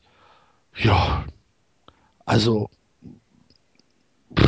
es gibt noch Löcher. So richtig begeistert bin ich nicht. Es gibt natürlich noch Löcher, hast, da hast du recht, ja. Natürlich hast du recht, das ähm, eine fantastische Saison spielt. Daniel Murphy aktuell der Leader im, im Betting Average 3,74 bei einem 4,11er On-Base Percentage, einem 6,17er Slugging und einem über 1000er OPS. Super, kannst du nichts gegen sagen. Ähm, aber wenn du dann dir den Vergleich anguckst, ähm, Daniel Murphy hatte 230 At-Bats, Bryce Harper 189, das sind 40 At-Bats weniger. Ähm, Weil er Klar, auch 40 Walks mehr hat, ne? Also genau, das ist ja genau richtig. die Differenz, wenn du so willst. Ja, genau. Das ist halt, ähm, also ich glaube, bei Bryce Harper ist es so, dass sich die Leute dran, also dass sie lieber um ihn rumpitchen. Ich glaube, das ist bei Murphy halt nicht der Fall. Der kriegt halt viel mehr schlagbare Bälle und um Bryce Harper wird halt rumgepitcht. Ich meine, der hat 52 Walks. Das ist, glaube ich, das müsste in der American League, äh, in der National League das die meisten sein würde ich ja. sagen. Nee, ich bin ja, ich bin ja auch komplett bei dir. Ähm, aber dann hast du bei Daniel Murphy natürlich das Problem, dass er im Fielding ähm, auch mal für einen Error gut ist. Ne? Die äh, Washington Nationals aktuell mit nur 22 Errors. Das ist äh, fantastisch. Davon gehen aber fünf äh, jeweils an Daniel Murphy und fünf auf, an Danny Espinosa. Mhm. Da musst du dann auch muss man ja in die Gesamtrechnung mit einbeziehen. Und wenn wir uns die National League insgesamt angucken, dann finde ich halt einfach, dass es doch noch einen Qualitätsunterschied gibt zwischen den Nationals, die natürlich in der Division im Moment sehr gut dastehen und um die Spitze zu nehmen, den Chicago Cubs. Da gibt es dann schon noch einen Unterschied. Es gibt einen sehr, sehr großen Unterschied zwischen den Cubs und den Nationals, aber das liegt auch daran, weil die Cubs einfach so weit vorne weg sind, ja. Ähm, aber ich finde, der eigenen Division kannst du gucken, also das, ähm, sie sind halt das Stück weit besser in der Offensive, was die Mets im Moment nicht sind, denn das Pitching ja. ist, nah beieinander, wenn man die beiden ersten sich anguckt, ähm, und da ist es eben das Stückchen, was, was äh, in der Offensive, was Harper oder, oder, oder Murphy im Moment machen, ist das, was sie besser sind. Ähm, aber nimmst du die Cardinals, da können die äh, offensiv können die Nationals da nicht ranreichen, ne? Das stimmt. Wenn man in der eigenen Division guckt, dann sind die New York Mets ja fast schon erschreckend schlecht in der Offensive. Mhm. Wahnsinn, ne? Sie haben große, große Offensivprobleme. Ähm, Sie haben aktuell 226 Runs erst gescored. Das ist der 28. Platz in den, in den Majors. Sie haben ein Betting Average als Team von 2,33, was halt ernsthaft krass schlecht ist. Damit sind sie 27. Ähm, sie haben eigentlich nur Ioannis Cespedes, der für einigermaßen Leistung in der Offensive sorgt. Cespedes Bester im Betting Average, 2,77. Er ist auch in der Power gut, 16 Home Runs, äh, 39 RBIs, aber er steht allein auf weiter Flur. Wenn man sich anguckt, dass dann äh, Neil Walker oder Cabrera oder von mir aus auch äh, Conforto hinter sind, die alle ja offensiv überhaupt nicht ihr Potenzial abrufen. Und wenn du dir Curtis Granderson anguckst, der knapp über der Mendoza-Line rumschlawenzelt, dann denkst du dir halt, puh, Metz, das geht nicht gut. Nein, und ähm, zeigt, also zeigt aber auch, und das muss man dann wieder andersrum sagen, dass sie erst 203 Runs gegen sich bekommen haben. Ja, ja, zeigt eben auch, ja, wie gut das Pitching ist. Also hier sehen wir vielleicht tatsächlich so ein bisschen das komplette Gegenteil von dem, was die Red Sox sind. Ne? Du hast bei den Red Sox halt Top-Statistiken in der Offensive, dafür ist das Pitching nicht gut und hier ist es genau andersrum und es reicht halt jetzt, aber ich glaube eben auch, für die Playoffs wird es nicht lange dauern, bis sie weg sind, denn du kannst es mal schaffen, einen Gegner in einer Serie auch mit deinem Pitching zu ärgern, aber du musst Runs scoren, um das Spiel zu gewinnen und das wird, da stellen sich die, die, die Mets halt im Moment noch sehr, sehr an und ich wüsste jetzt auch nicht, wo da, also es gibt Fantasie nach oben, also du könntest jetzt ja jeden einzelnen Spieler nehmen und sagen, ja, aber der hat ja mal, mhm, hat er aber bisher eben nicht. Und das ist so ein bisschen das Problem. Ich glaube, ähm, du könntest es von extern nochmal versuchen zu verbessern. Also du könntest schauen, ob du zur Trading Deadline ähm, offensive Unterstützung bekommst. Aber da ist wieder die Frage, wo willst du das hernehmen und was gibst du dafür ab? Ähm, sie haben, und das ist, das muss man immer wieder sagen, die Mets haben ein ganz, ganz großes Fund in der Hinterhand und das ist Zach Wheeler, ähm, der in der moment, momentanen Rotation überhaupt gar keine Rolle spielen würde, selbst wenn er gesund ist.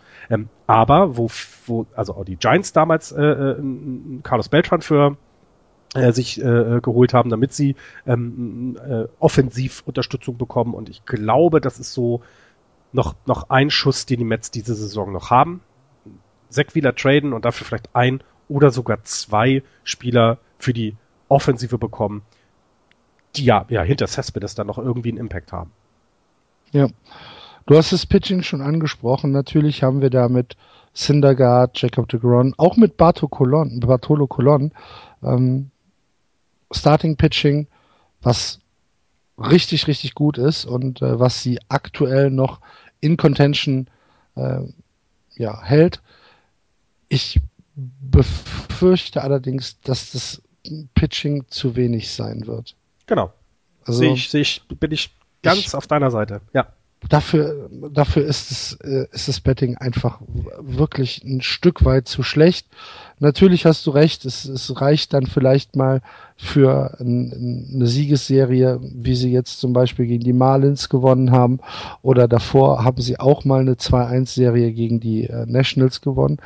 Du musst aber überlegen, wenn du dann gegen äh, Teams, gegen High-Scoring-Teams spielst, ähm, du kannst nicht jedes Spiel 2-1 gewinnen oder 1-0 gewinnen. Das funktioniert nicht. Genau richtig. Also und das ist auch das, was äh, wo, wo ich glaube, wo die Mets ansetzen werden müssen. Und da ist die Frage, wer braucht noch einen Starting Pitcher und wer gibt dann dafür was ab, ähm, um um dann in den Playoffs zu helfen, weil es darf kein Talent sein, der muss sofort helfen. Glaubst du denn, dass ein Playoff-Platz in der ähm, East vergeben wird? Im Moment. Weil ich finde es sehr, sehr, ich finde es sehr, sehr fraglich, ehrlich gesagt. Ja, im Moment hätten sie ja sogar einen, ne? Ja. Im mhm. Moment hätten sie den letzten Wildcard-Platz, äh, die Dodgers ein bisschen hinten ran und die Pirates. Ähm, sie müssen sich aber strecken, ja. Es könnte, naja, also auch die Dodgers müssen in der Offensive was tun, wenn wir gerade, also kommen wir nachher dazu, wenn wir über die schlechten Mets gesprochen haben, dann wollen wir gar nicht mit den Dodgers anfangen, was die Offensive angeht. Ähm, aber ähm, die, die Pirates sind ja auch noch hinten. Also die sind ja auch noch, es sieht zwar jetzt doof in der eigenen Division aus, aber was die Playoff-Plätze angeht, sind die ja immer noch mittendrin. Und wenn du jetzt mal die Mets und die Pirates vergleichst, ist gerade was die Offensive angeht, würde ich den Pirates sogar noch mehr zutrauen als den Mets. Es, ich, ich, weiß nicht, ob die in die, ob die einen Platz geben würden. Ich, ich weiß es einfach nicht. Ja, ich, ich bin da bei dir. Ähm, ich möchte noch ich mal zu den Mets eine Sache kurz noch. Sorry, sorry, ja. eine Sache kurz. Äh, Julius Familia hat jetzt 21 Saves. Ich finde, das mhm. sagt auch viel aus, wenn man sich von den Top-Mannschaften die Führenden anguckt. Also die Cups will ich nicht gucken, weil der hat wahrscheinlich ein oder so. ähm, aber wenn du dir die, die äh, Cardinals anguckst, dann Trevor Rothenthaler 12. Das ist, da sieht man schon, okay, der muss nicht so häufig das Spiel gewinnen und Familia muss es tun. 21 Spiele, das muss man sich vorstellen. Mhm. 21 Saves schon. Also das mhm. ist, ähm, das sagt eben alles über das Pitching aus. Wenn du dann guckst, dass ähm, Addison Reed schon 13 Holes hat, also dass der auch noch immer ein Inning lang irgendwie den Vorsprung, äh, Vorsprung über die über die Bühne kriegen muss, weil die weil die Offensive es einfach nicht hinbekommt. Das ähm, und und ja, und da sehe ich dann auch leider schwarz für die Playoffs. Ja. Ich glaube auch.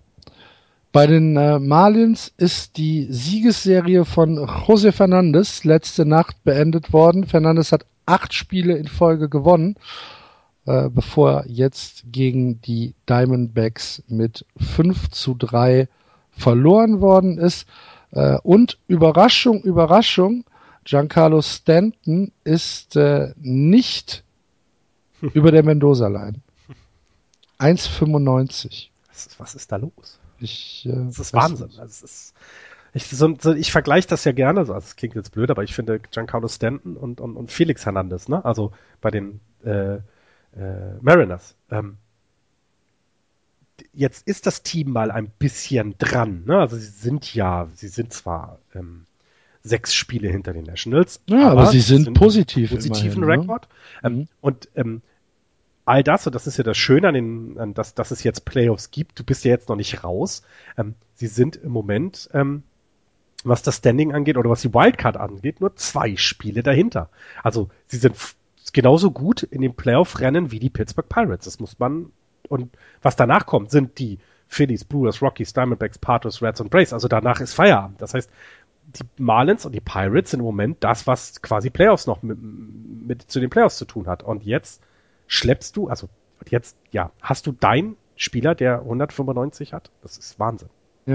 Stell dir mal vor, der hätte ein bisschen mehr Average, die wären doch drei Spiele näher dran noch an den Playoffs. Richtig, wären sie richtig, der Playoffs-Platz. Das ist genau das, was denen fehlt. Ja. Und ähm, genau mit diesem schlechten Betting Average kommt, fehlen, fehlen natürlich genau die Runs, die äh, Giancarlo Stanton ja vorher reingeschlagen hat. Ne? Nur 29 RBIs hat er in diesem Jahr. Justin, kennst du Justin Bauer? Justin Bauer, der hat 30. Ich kenne den Namen noch nicht, weil ich noch nie gehört. Und der hat mehr, ja. Es ist Christian Jelek habe ich mal gehört, aber der hat auch 29. Ja. Es ist, es ist sehr, sehr komisch. Also ja, im Moment ist die, ist die Offensive ist eigentlich nur Marcel Osuna und Martin Prado. Das sind mhm. so die beiden, die, äh, die, die Marlins offensiv äh, so ein bisschen über Wasser halten. Aber äh, mit Giancarlo Stanton 1,95 und du musst überlegen, der hat 190 at bats. Ja, eben, das genau. ist nicht so, dass der ist, ist nicht so, dass der erst bei 30, 40, 50 at bats stehen würde. Ne? Also das ist, der spielt jeden Tag. Wir könnten jetzt natürlich wieder Fantasie äh, anbringen und sagen, na ja, aber da ist Potenzial nach oben. Der könnte sich um 100 Prozent, also um, um eine, äh, also Punkt 1 verbessern. Der könnte auf 2,95 noch hochgehen. Und ja. das würde den Marlins helfen. Und deswegen würde ich sie aus dem Playoff-Rennen auch noch nicht ganz rausnehmen. Es ist mehr vorhanden als die Jahre davor. Ähm, es kommt die Gordon ja auch bald wieder. Der kommt, der, der kommt ja auch zum Ende hin wieder, ne? Das ist, der ist ja nicht das gesamte Jahr gesperrt, ne? Äh, ich glaube, der hatte nur 82 Spiele. Ja, genau, der kommt ja wieder. Das heißt also auch da hast du zwei Spieler, die dir noch das Versprechen auf mehr mitbringen. Und sie müssen es natürlich dann einlösen, klar, aber rausrechnen würde ich die Marlins noch nicht. Ja. Es ist natürlich in der Division sehr, sehr schwer, ne? weil sie natürlich mit den äh, Washington Nationals wahrscheinlich das zweitbeste Team in der äh, National League haben und eben mit dem Pitching der, äh, der Mets äh, einen Gegner haben, wo sie aktuell nicht gegen anstinken können. Also ich, ich finde es schon sehr, sehr schwierig. Aber jetzt lass Giancarlo Stanton mal hm, einfach die nächsten drei, vier Monate so spielen wie in den letzten zwei Jahren. Genau. Wenn er nicht verletzt war. Genau, dann bist du ja, wieder dran. Dann ja. kann das wieder klicken, ja. Und, und es kommt die Gordon zurück. Also das ist halt, es ist, wie gesagt, sie haben auch mehr Runs gescored als die Mets. Das ist halt immer sehr, sehr spannend. Ja. Gut, so wenig wie die Mets haben auch nur die Phillies und die äh, Braves gescored. Das ist halt ja. In der National League. In der National League, ja, ja, klar. Die Phillies, äh, 198 Runs sind da, sind, sind, da, sind damit Vorletzter. Ähm, Betting Average von 2,30, damit sind sie letzter, letzter, hinter den, hinter den Braves. Mhm. Äh, OBP 2,86, damit sind sie letzter. Und im Slugging 3,63, damit sind sie dann vorletzter. Ähm, sie haben mit Michael Franco aktuell ihren, äh, ihren, ja, ihr Powerhouse, das äh, 32 RBIs reingeholt hat. Herzlichen Glückwunsch ein 32 von 198 von einem Typen. Ähm, in der Offensive Wahnsinn. Und äh, mittlerweile verlieren sie dann halt auch ihre Serien. Sie haben jetzt ähm, gegen die gegen die Nationals äh, auf die Mütze gekriegt. Davor haben sie gegen die Cubs auf die Mütze gekriegt, ähm, haben gegen die Brewers ausgeglichen gespielt wieder gegen die Nationals und die Cubs sechs äh, Spiele in Folge verloren. Das waren üble Spiele, 7, 5, 4, 7, 4, 6, immer Runs gekriegt ohne Ende. Ähm, und ja, so langsam sind sie halt da und das soll sich jetzt bitte nicht despektierlich anhören, aber da, wo sie hingehören in der Division. Ja, absolut. Also ich meine, die ersten 41 Spiele waren sie mit einem 585er Winning Percentage unterwegs. Jetzt sind sie bei 2,38. Äh, ähm, der ERA war bei 379, ist jetzt bei 4,65 und der, der OPP, äh, der, der Opponent Betting Average ist jetzt gerade auf 2,75 gewachsen, was vorher 2,38 war. Also ja. seit den ersten 41 Spielen sind sie jetzt 5,16, also von 21 Spielen nur 5 gewonnen. Ähm, ich dass man, man hat es so erwartet. Es ist natürlich so ein bisschen wie auch, ne, wie so ein Unfall. Man kann jetzt nicht mehr weggucken. Ähm, und man kann das auch so ein bisschen jetzt daran, also man sieht ja auch, Ryan Howard ist nicht mehr in der Lineup. Also ja, nicht, ja. dass er, ja, nicht, dass er, nicht, dass er in irgendeiner Form relevant war, aber man sieht auch schon, okay, das war's jetzt. Also Saison ist durch und wir gucken, dass wir es nächstes Jahr dann weiter unseren Umbruch, unseren Aufbau und sie, ähm, sie haben gezeigt, dass, dass sie Baseball spielen wollen. Also das muss man ja sagen. Es ist jetzt ja nicht so, dass sie guten Baseball gezeigt haben, sondern sie haben gezeigt, dass sie Spiele gewinnen wollen. Sagen wir es mal so. Sie sind also nicht im Moment, würde ich sie immer noch vor den, vor den äh, Braves, äh, was die Franchise angeht, werten, was den Spaß am Baseball angeht, weil bei den Braves ist einfach nichts. Ähm, aber es ist halt zu sehen, dieses Team ist schlecht. Und ohne zu, ohne, ohne nachzugucken, Florian. Ähm, bei den Braves hat äh, Nick Markakis den besten Betting Average. Tipp mal, wie der, wie der, wie der ist. Unter 2,50 würde ich jetzt mal tippen. Ja, 2,43. Ja. Damit führt er. Wahnsinn. Wahnsinn. Also. Die, äh, die Braves haben ein Betting Average von 2,30. Das ist also das angekündigter, angekündigter Wahnsinn und ich, ja. ähm, ich, also. Und 41 Errors. Doppelt so viel wie die Mets. Also ich habe sie ja schon einmal, also sie, äh, man muss ja sagen, auch äh, die Giants haben gegen die Braves gespielt und haben sogar Spiele verloren gegen die Braves. Ähm, Waren es nicht sogar zwei in der Serie? Es war, es ist, es ist grausam. Nee, sie haben eins verloren. Okay. Ja.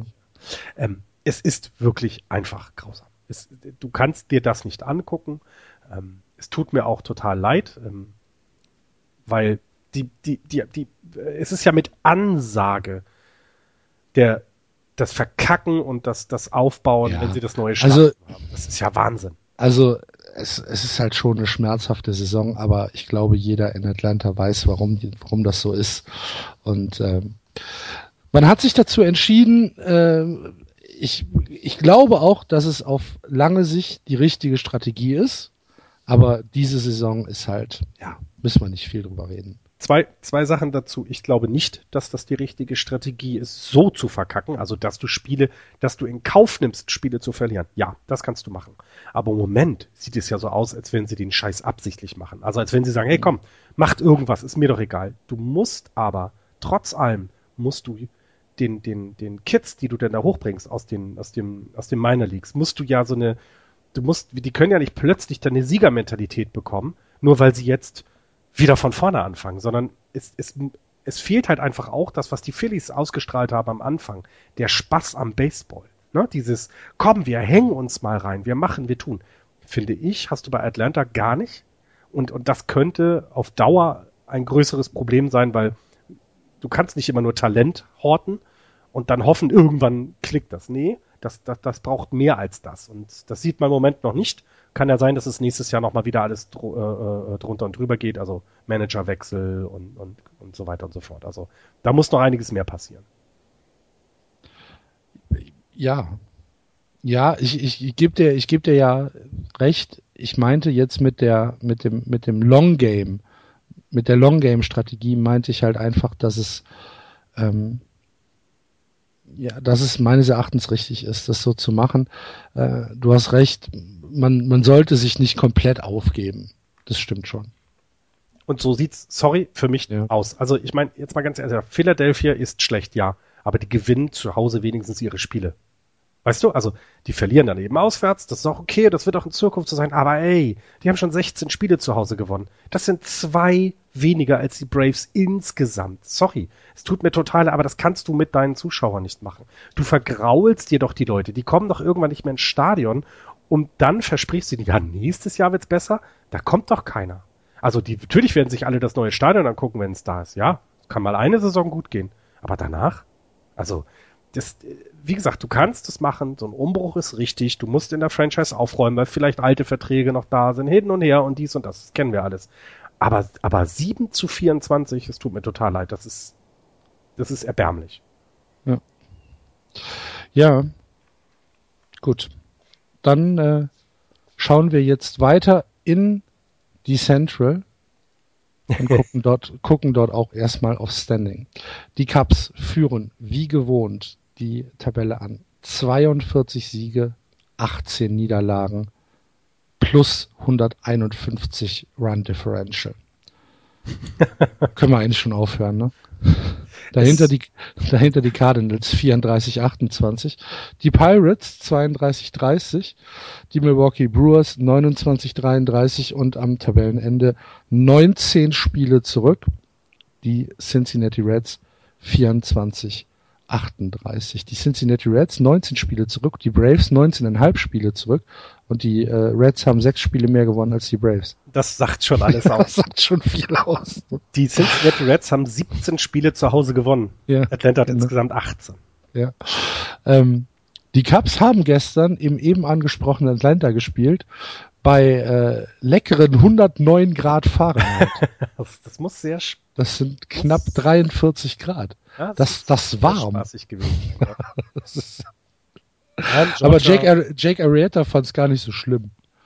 Ja, der ist, der, der, der ist ja bei, also wie jeder andere Pitcher auch bei den Cubs, ist ja in seiner eigenen Sphäre gerade. Der ist ja, also Das- ich weiß nicht, Hat das, hat das gar nicht mitbekommen. Nein, der geht auf den Mount, gewinnt das Spiel und geht wieder schlafen. Das ist, das ist ja, so, weißt du, wie andere Zähne putzen, gewinnen die Cubs Pitcher halt ihre Spiele. Das ist halt so. Jake Arrieta schon mit zehn Siegen. Das Pitching äh, der Chicago Cubs ist, äh, wir haben ja, wir haben ja eben schon Pitching gelobt, aber das Pitching der Chicago Cubs äh, ist noch mal was anderes. Sie haben ein Team ERA von 2,65 aktuell. Jake Arrieta noch unter 2, 1,86. John Lester 2,06. Jason Hamill 2,36. John Leckie 2,63 und Kyle Hendricks als schlechtester aktuell 2,90. Keiner über drei. Mhm. Keiner. Hector Rondon hat elf Saves. Ich sag nicht mehr. Ja, ist halt nicht zu fassen. Der hat erst 19 Innings gepitcht, der arme Hector Rondon. 19 Ja. Innings. Scheint ihm egal zu sein. Ja, aber dann guck dir seine Statistik an. Wenn er dann mal wirft, der hat ein äh, Strikeout per 9 Innings Ratio von 13. Also das heißt, Genau, und ein ERA von 1,40. Also da passiert auch nichts. das heißt also, selbst wenn du es mal schaffst, das Spiel eng zu halten gegen die Cubs, dann kommt halt so jemand. Und das ist halt, das ist halt einfach, äh, äh, das, also wie, wie, wie willst du das erklären? Du hast es ja gerade gesagt, wenn du guckst, der äh, Jack Arrieta hat jetzt ähm, 13 Spiele, 87 Innings gepitcht. Also die bleiben auch einfach auf dem Mount. Du kriegst die nicht weg. Ja. Wir haben John Lester 78. 78 Innings. John Leckie 82. ja. Und Wahnsinn. ein Spiel weniger, ne? Also das heißt, Ja. kommt, da kommen ja jetzt nochmal fünf bis sieben, nochmal sieben dazu. Ich glaube, es war gegen die Cubs, äh, gegen die Giants, das, das, das, das, äh, wer hat denn, da war das Arietta sogar, der quasi nach fünf Innings runter ist. Das erste Mal seit 1803 oder so, dass ein Cubs-Pitcher nach fünf Innings runter musste. Also es ist einfach, es ist einfach überirdisch gut. Ja, aber wenn dann mal einer runter muss, dann kommen dann halt so Spieler wie Travis Wood, Trevor Cahill, Pedro Strop und die sind auch alle unter drei ja, in, in ihrem ERA als äh, Reliever. Ja. Hier, Pedro Strop 13, äh, 13 Case per 9 Innings. Mhm. Genau wie ähm, Hector Rodon. Mhm. Das ist alles unglaublich gute Qualität. Da kannst du, also es ist kein Loch. Also Nee, es ist wirklich kein Loch. überhaupt, überhaupt kein Loch. Und äh, wenn du dir dann die Offensive anguckst, Will ich eigentlich dann nicht. hast, ja, dann hast du mit äh, Ben Zobrist, mit Dexter Fowler, mit Chris Bryant, auch mit Tony Rizzo, ähm, hast du hast du Leute dabei, die Spiele alleine gewinnen können. Und dann hast du auch noch in der Hinterhand so jemanden wie Jason Herbert, äh, Hayward oder Addison Russell. Du hast äh, Leute, die nicht Day-to-Day spielen, wie äh, Tommy LaStella oder ähm, Javier Baez. Das ist alles richtig, richtig, richtig gut. Und, Und, Kyle ähm, Schwarber beobachtet das Ganze gerade noch von, was weiß ich, Krankenbett vielleicht nicht mehr, aber aus der Reha-Klinik. Das heißt, der kann ja auch noch zurückkommen. Genau. Und ähm, selbst die Pitcher können ja schlagen. Weißt du, was äh, Jake Arrieta für, ein- für ein Betting Average hat? Nein. 2,76. Das ist Madison Bumgarner-like. Bei 29 At-Bats. Das ist, das ist völlig okay. Das ist, das Ja. ist kein, das ist kein äh, automatisches Out und das reicht ja manchmal einfach. Nur 11 Strikeouts. Eieieiei. Also, ja. äh, also, äh, es, Jason Hamill, also 2,50. diese Mannschaft ist einfach, das ist, ist einfach, es ist einfach unglaublich. Es ist unglaublich. Es ist, du, wie willst du das erzählen? Jorge Soler ist auch noch auf der 15 der ADL, ist Mhm. gerade. Das heißt, da kommt ja auch noch wieder was. Mhm. Ja, sie werden eher besser als schlechter. Ja, ähm, ich bin, ich bin sehr gespannt. Ähm, ich bin wirklich, wirklich gespannt, was die Cardinals, Nationals, Giants tun werden, ähm, um die dann in den Playoffs irgendwie zu schlagen. Also du Ich musst glaube, was- es ist, ich glaube, es ist kein Kraut gegen die Cubs gewachsen dieses Jahr. das, Sie waren für mich vor der Saison der absolute Favorit und so wie sie die Saison bisher angehen, äh, bestätigen sie mich eher noch da drin. die haben ich jetzt sehe, acht sehe, Spiele zu Hause verloren. Die Ja. haben, haben nur ein Spiel mehr verloren, als die Braves zu Hause gewonnen. ja, ich sehe, ich sehe, ich sehe keine Schwäche. Ich sehe keine Schwäche und ähm, Und sie haben die Fälle, also, äh, und, und, und, sie haben mit Joe Madden auch noch einen Manager, Ja, der mit dem genau. ganzen Quatsch auch noch umgehen kann, der das hinbekommt, die fokussiert zu halten, sie auf das Ziel, weil das Ziel ist nicht das beste Team seit 1927 zu sein, ne? Also die, die werden ja jetzt gerne mit den Yankees von 27 verglichen, was so ein bisschen so als, als eines der besten Teams, die jemals äh, gespielt haben, gilt. Das können sie, ähm, das, das können sie werden, aber das ist egal, das, das ist völlig wurscht. Es geht darum, dass sie dass sie die World Series holen. Also um nichts geht es mehr und darauf kann Joe Madden sie fixieren. Absolut. Und wenn diese Saison vorbei ist, dann blicken wir ja nicht auf ein Team wie damals die Phillies, die halt so ein Do-or-Die-Jahr hatten, Mhm. das gewonnen haben und danach war dann halt alles egal, sondern die Cubs sind ja ein Team, was die nächsten fünf Jahre dominieren kann. Genau, richtig. Da, Das ist ja Wahnsinn. genau, es, also, es muss ein bisschen was beim Pitching gemacht werden, weil ich glaube, äh, es ist Lester oder Lecky der Alte. Ich verwechsel die immer. Also einer von den sind beiden bei- ist ja, Die sind beide nicht jung, aber, aber äh, John Lester, John Lester ist noch ein bisschen jünger. Also John Lester wird sicherlich noch äh, fünf Jahre pitchen können oder ich glaube sieben sogar hat er einen Vertrag. Das, genau, das, bis das passt 21 hat Lester den Vertrag. Und- genau. Genau, und äh, John, John Leckie, ähm, ähm, ja, also du, du kannst den natürlich immer als Veteran auch noch äh, vielleicht mal zurückziehen, wenn er es für die Starting-Pitching-Position nicht mehr reicht, dann kannst du ihn immer noch zwei Jahre im, im Relief-Line-Up lassen. Ne? Also das geht ja auch. Jack Arrieta muss in die Arbit- Arbitration gehen nächstes Jahr, 2017. Mhm. Ähm, sonst hast du Ich glaube, dass Geld für die Cubs keine Rolle spielt. Ja, Chris Bryant ist halt eben, ne, es ist halt, weil er eben so kurz dabei ist, geht's jetzt los dann mit den, mit Ja. den Pre-Arbs und so, aber das ist ja alles kein Problem, denn du kannst, also es ist ja nicht so, dass du sie in Cleveland halten musst, ne, sondern du kannst in Chicago Eben, halten, genau. in einer lebenswert, sehr, sehr lebenswerten Stadt.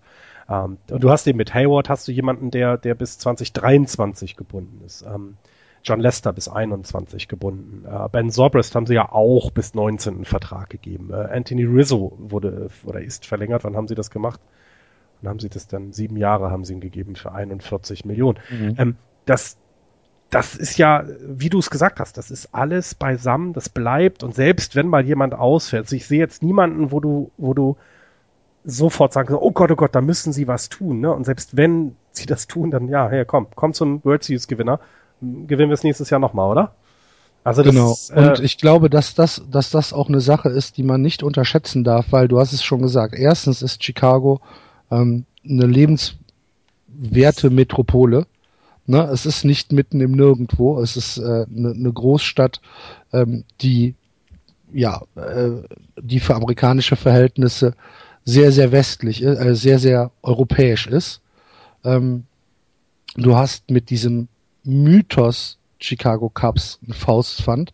Du kannst sagen, ihr spielt in Wrigley Field und ihr könnt hier Volkshelden Helden werden.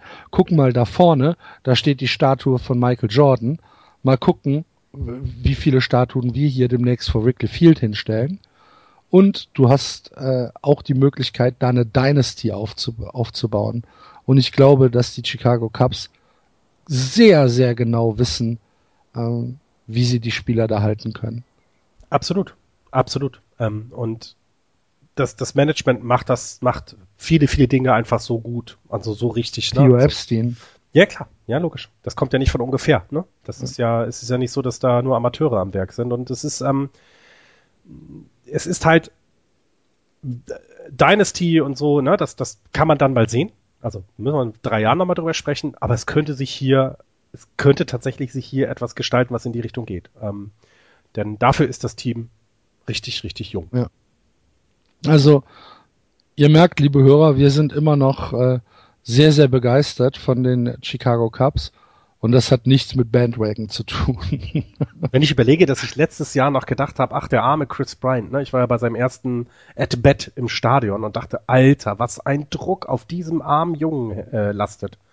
Es ist scheißegal, weil die anderen das alle mit auffangen und ihn, weil, weil er machen kann, weil er einfach lernt. Der, der, man darf ja nicht vergessen, der lernt noch, ne? Der ist noch nicht ein fertiger Baseballspieler. Das gilt das ja. Gleiche wie für Mike Trout. Auch Mike Trout lernt noch und spielt jetzt aber schon auf einem so hohen Niveau mit guten Leuten zusammen. Das ist einfach, äh, da ist alles richtig gemacht. Also da ist alles von A bis Z richtig gemacht worden. Ja. Ja, ich gebe dir hundertprozentig recht. Neun Spiele zurück. Du hattest vorhin noch gesagt, Entschuldigung, äh, sorry, 40 Spiele als schnellste seit 1999 oder so, ne? Ich, Gewonnen? Ja, 99 oder 2001. Die, die Seattle Mariners waren äh, die letzten, die äh, so schnell auf 40 Spiele gekommen sind. Wahnsinn. Ich glaube 2001. Hm. Aber auf jeden Fall seit einer langen Zeit. Und äh, on pace für 215, äh, 1,15, ja. 1,16 Siege, so in etwa. Ja. Können wir uns eine Pfeife anzünden. Mhm. Sollte man da mal tun, ja. Ja. Ja, wo, wo wahrscheinlich auch geraucht wird, aktuell wie blöd, ist in St. Louis. Neun Spiele zurück. Ähm, und sie spielen ja keine schlechte Saison. Und es ist ja nicht so, dass man äh, von St. Louis sagen kann, oh je, neun Spiele, das sind anderthalb Wochen Baseball. Was spielt ihr denn für eine Scheiße? Nee, nee. Die St. Louis Cardinals sind das zweitbeste Team in der Offensive. 342 Runs haben sie gescored, haben eine o, äh, OBP von 3,39 und ein äh, Slugging von 4,55. Beim Betting sind sie ein bisschen tiefer, 2,67, aber dennoch haben sie eine äh, wunderbare Offensive mit äh, Spielern wie äh, Diaz, äh, Piscotti, Carpenter, Molina, Javier Molina, äh, Radier, Radier, Entschuldigung, Molina, äh, Matt Holiday, das ist alles völlig, völlig, völlig in Ordnung. Ihr Pitching sieht auch nicht katastrophal aus. Sie haben ein äh, 414er Team ERA. Sie haben mit äh, Carlos Martinez im Moment ihr Ace, äh, Jami Garcia, Mike Leake. Äh, Michael Wacker schwächelt ein bisschen, ist aber äh, immerhin unter fünf mittlerweile. Er war ja auch schon mal ein bisschen äh, über fünf. Genauso wie Adam Wainwright, die, ein, die äh, Leute, die wir eigentlich ein bisschen weiter vorne erwartet haben. Äh, aber dennoch ist das ja keine schlechte Saison, die die Cardinals da im Moment hinlegen. Und sie sind, wie gesagt, neun Spiele hinter den Cups zurück. Und ich kann mir original kein Szenario vorstellen, wo die Cardinals oder auch die Pirates von mir aus die Cups einholen können in der Central gibt es nicht. Brauchen wir nicht drüber diskutieren und uns nichts ausmalen. Also außer die Cardinals kriegen jetzt noch Bryce Harper, Mike Trout, Sander Bogarts und noch drei Pitcher. Dann, dann mhm. kann man sich das vorstellen, aber das ist unrealistisch. Deswegen, nein. Es gibt kein Szenario, außer das, was man nicht aussprechen möchte, dass es einfach viel zu viele Verletzte gibt. Aber das, ne, das gehen wir mal von aus, das passiert einfach nicht. Und da gibt es, es gibt keine Möglichkeit, an den Cups in diesem Jahr vorbeizukommen. Das einzige, wo es das gibt, ist in einer Serie dann, ne? Da sieht es wieder anders aus. Da traue ich mit der Erfahrung, die die äh, Cardinals haben, traue ich einfach zu, dass sie anders an diese Dinge rangehen können als in der laufenden Saison. Und aber sonst in der laufenden Saison keine Chance. Ja. Also, ja, krass, ne? Und die, und die Cardinals stehen auf dem Wildcard-Platz, das muss man dazu sagen. Genau, genau. Es ist ja nicht so, dass die, dass die Cardinals irgendwie abgeschrieben sind oder schon aus den Playoffs raus sind oder so. Nee, nee, die stehen auf dem Wildcard-Platz. Und äh, ja, sind halt, sind halt einfach eine Meile weg. Ja. Ja, Wahnsinn. Ähm, die Pittsburgh Pirates spielen eigentlich auch eine solide Saison, sind jetzt aber gerade in so einem kleinen Loch, haben äh, zwei Spiele gegen die Cardinals sehr, sehr deutlich verloren, davor ein Nachholspiel gegen die Rockies verloren, ähm, eine Serie gegen LA verloren, von den Marlins haben sie äh, drei von vier verloren, gegen die Rangers haben sie verloren und äh, davor hatten sie dann äh, eine Serie gegen die Diamondbacks gewonnen. Äh, dazwischen gab es äh, zwei Siege gegen die Mets. Ein Spiel haben sie verloren und eins ist ausgefallen. Ähm, äh, das ist okay für das, was sie spielen.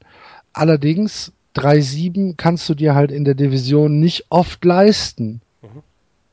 Das ist aber ne, auch im Playoff-Rennen dann nachher, weil dafür Ja, ist ja, es zu ja. gut. Ähm, dafür ähm, sind auch die Mets dann zu stark und die Marlins klopfen an. Also die Pirates haben denselben Rekord wie die Marlins und wir haben bei den Marlins gesagt, uiuiuiui, das wird noch schwer. Jetzt müssen wir die Fantasie bei den, bei den Pirates holen und sagen, hm, genau, du darfst dir so etwas nicht mehr leisten. Und ähm, das äh, äh, ist eine tolle Saison wieder von den Pirates. Das kann man, wie du es alles gesagt hast, ist genau richtig. Aber es ist eben nicht ausreichend, weil die Cardinals besser sind, äh, um in der Division mitzumachen und die Cubs eben besser sind als alles, was sowieso rumläuft. Ähm, es könnte sein, dass sie nicht in die Playoffs kommen. Ja. Kann ich mir, also schwer vorstellen, weil sie, ich, ich würde die Pirates zum Beispiel stärker als die Dodgers ein, einschätzen. Aber die Dodgers sitzen im Moment auf dem Playoff-Platz, wenn ich das richtig sehe. Ja. Und deswegen, es könnte sich echt übel, übel auswirken, dass du eben so viele Spiele gegen die Cardinals und Cubs machen musst. Das ist dann wahrscheinlich genau das, was wir ne, gleich bei den Giants wieder haben. Die haben halt viele Spiele gegen die Rockies, Diamondbacks und Padres. Das ist gut. Aber für Pittsburgh könnte es in den Playoffs oder für das Playoff-Rennen schwieriger sein, weil sie eben in der Division zwei so, so gute ähm, Mannschaften haben, die einfach nicht nachlassen. Ich befürchte auch. Ich befürchte auch. Was schade ist, ne? weil wir, man muss es ja sagen, die Pirates sind ein, ein tolles Team. Das, das kann man sich alles sehr, sehr gut ansehen. Also so ein bisschen, bisschen Pitching könnte man noch was, ne? könnte man noch was machen, könnte man was drehen, aber es ist halt wirklich schade, dass sie außen vor sind, dann eventuell, wenn es darum geht, ähm, Postseason Baseball zu spielen. Ja. Zu den Brewers habe ich jetzt nichts. Man hört auch vor allem von, ähm, ach so, nee, kommt gleich bei den Reds, man hört von, von, von Donald Lutz irgendwie so wenig, ne? Mhm. Ja, bei den Reds habe ich ja äh, mir zur persönlichen Aufgabe gemacht, das Bullpen zu überwachen. das ist ja. Ähm, tipp mal, wie viel Pitcher haben die Reds bisher diese Saison eingesetzt? Wenn du so schon fragst, wir haben fünf Starting Pitcher, nehme ich mal raus, dann kommt noch fünf, so 20, 21. Äh, 25. Ach du Scheiße. Davon sind elf mit einem ERA über sieben. Sieben ist doch gut, ne? Also je mehr. äh, sieben ist doch, oder wie war das jetzt? Sieben, sieben ist da. Sieben ist noch ganz gut. Ähm, aber du hast dann auch so Leute wie äh, Alfredo Di Simon, ähm, der ja Starting Pitcher ist, der noch dazwischen ist. Der hat äh, 52 Innings gepitcht bisher und hat ein ERA von 9, 9,11. Ähm, ja. Jetzt nur mal, um das mal zu verdeutlichen. Dein Starting Pitcher hat ein ERA von neun. Das heißt, er ist für neun Runs verantwortlich, die gegen dich gescored werden. Genau. Herzlich willkommen, liebe Offensive. Du musst also schon mal zehn schlagen Genau. pro Spiel, die Genau. auf dem Mount steht. Also das ist ja Genau. Wahnsinn. Ja, ja. Ja, ja, das ist, äh, wir hatten ja da letzte, wir hatten da letzte Woche ja schon drüber gesprochen. Ähm, das schon, das schon echt schlecht. Ähm, es, also wenn man wenn man sich das das Bullpen anguckt, dann hast du dann halt, es fängt an bei äh, äh, bei 720, 47, 771, 795, 802, 838, 911, äh, 11, äh, 14, 34, 15, 75, 19, 29 und dann, dann, dann hast du auch keinen Bock mehr, weißt du? Nein, ja, das ist halt ähm, so ein bisschen, es ist, äh, ich will nicht sagen, aber es ist das VfB Stuttgart der, Major League Baseball.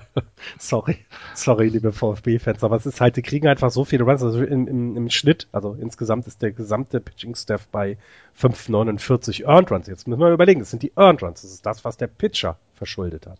Es gibt ja noch die Unearned Runs, die er also nicht zu verschulden hat, die aber trotzdem gegen dich gescored werden. Also das kommt ja dann nochmal oben drauf und, und, und das, also das, das, das ist einfach zu viel. Das kannst du ja, wie willst du das, wie willst, wie willst du dagegen an, wie willst du das, du musst ja als Offensive bei den Reds sechs Runs per Inning, äh, per Game scoren, um diesen ERA wettzumachen.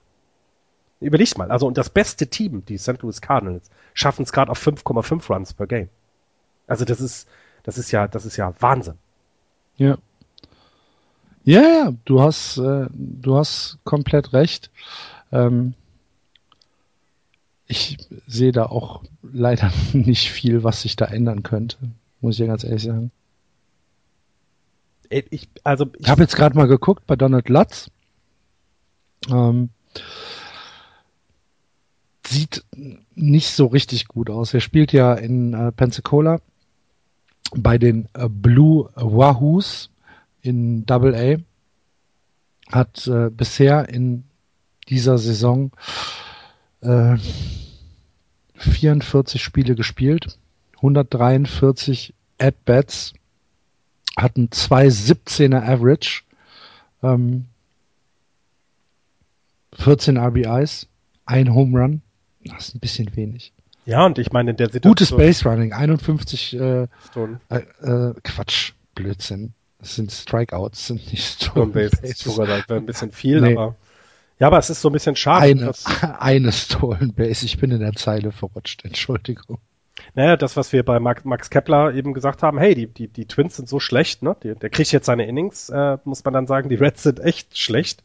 Nicht so schlecht wie die Twins, aber er kriegt seine Innings in den Major Leagues nicht. Und das ist dann auch ein Zeichen, würde ich jetzt mal so sagen. Ne? Das ist auch ein Zeichen, dass es dann eventuell einfach nicht reicht. Tja. Wir drücken natürlich weiterhin die Daumen. Schauen wir. Gut, dann äh, gehen wir weiter Richtung Westen und schauen in die NL West, die angeführt wird von den San Francisco Giants. 37-26. Dahinter die Dodgers 33-30. Vor den Colorado Rockies 29-33.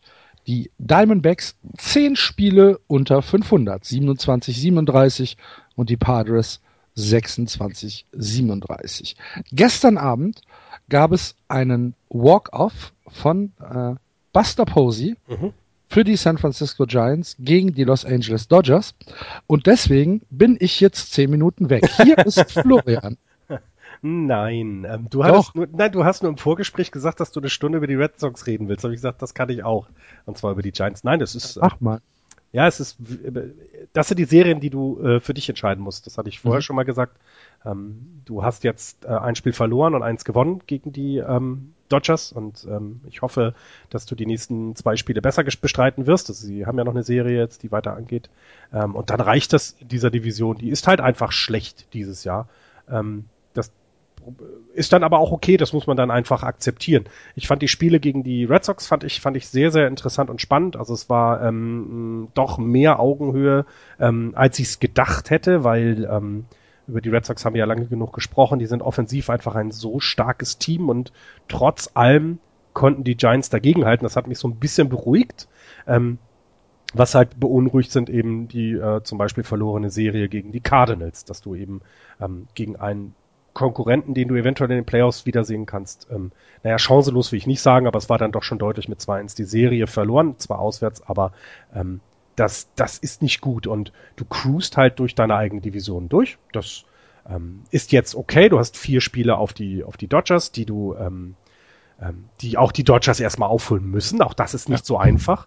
Ähm, und das Ganze, und es ist ja so ein bisschen, der Juni fing ja schon mal schlecht an, das muss man deutlich sagen, weil Hunter Pence eben verletzt ist. Ähm, Hunter Pence war bis zu dem Zeitpunkt, er ist immer noch derjenige, der die besten Offensivstatistiken, was das Average, den Average angeht, ähm, auf die, ähm, auf das, auf das Scoreboard gebracht hat. Und der fehlt dir natürlich. Absolut. Angel Pagan ist schon lange verletzt. Das heißt, dein, dein Starting Outfield, das spielt im Moment nicht. Und wenn du es schaffst, jetzt bei 5-5, 6-5, äh, 6-4 immer aus den zehn Spielen rauszugehen, dann würde mir das tatsächlich schon im Moment reichen. Also ähm, du musst die Serie gegen die Dodgers gewinnen, das ist wichtig, weil das sind die, die dir Ärger machen können, wenn es um, um den Playoff-Platz geht, dann sind wir ehrlich, aus dieser Division wird kein Wildcard-Platz kommen. Also ähm, das glaube ich auch nicht. Die, die, die Dodgers sind im Moment auf einem, aber dafür traue ich halt den Cardinals und den Pirates und auch den Mets viel mehr zu, als mhm. ich es dann den Giants und den Dodgers zutraue. Mhm. Ähm, und das, was, was, die, was den Pirates, was ich eben gerade erwähnt hat, eben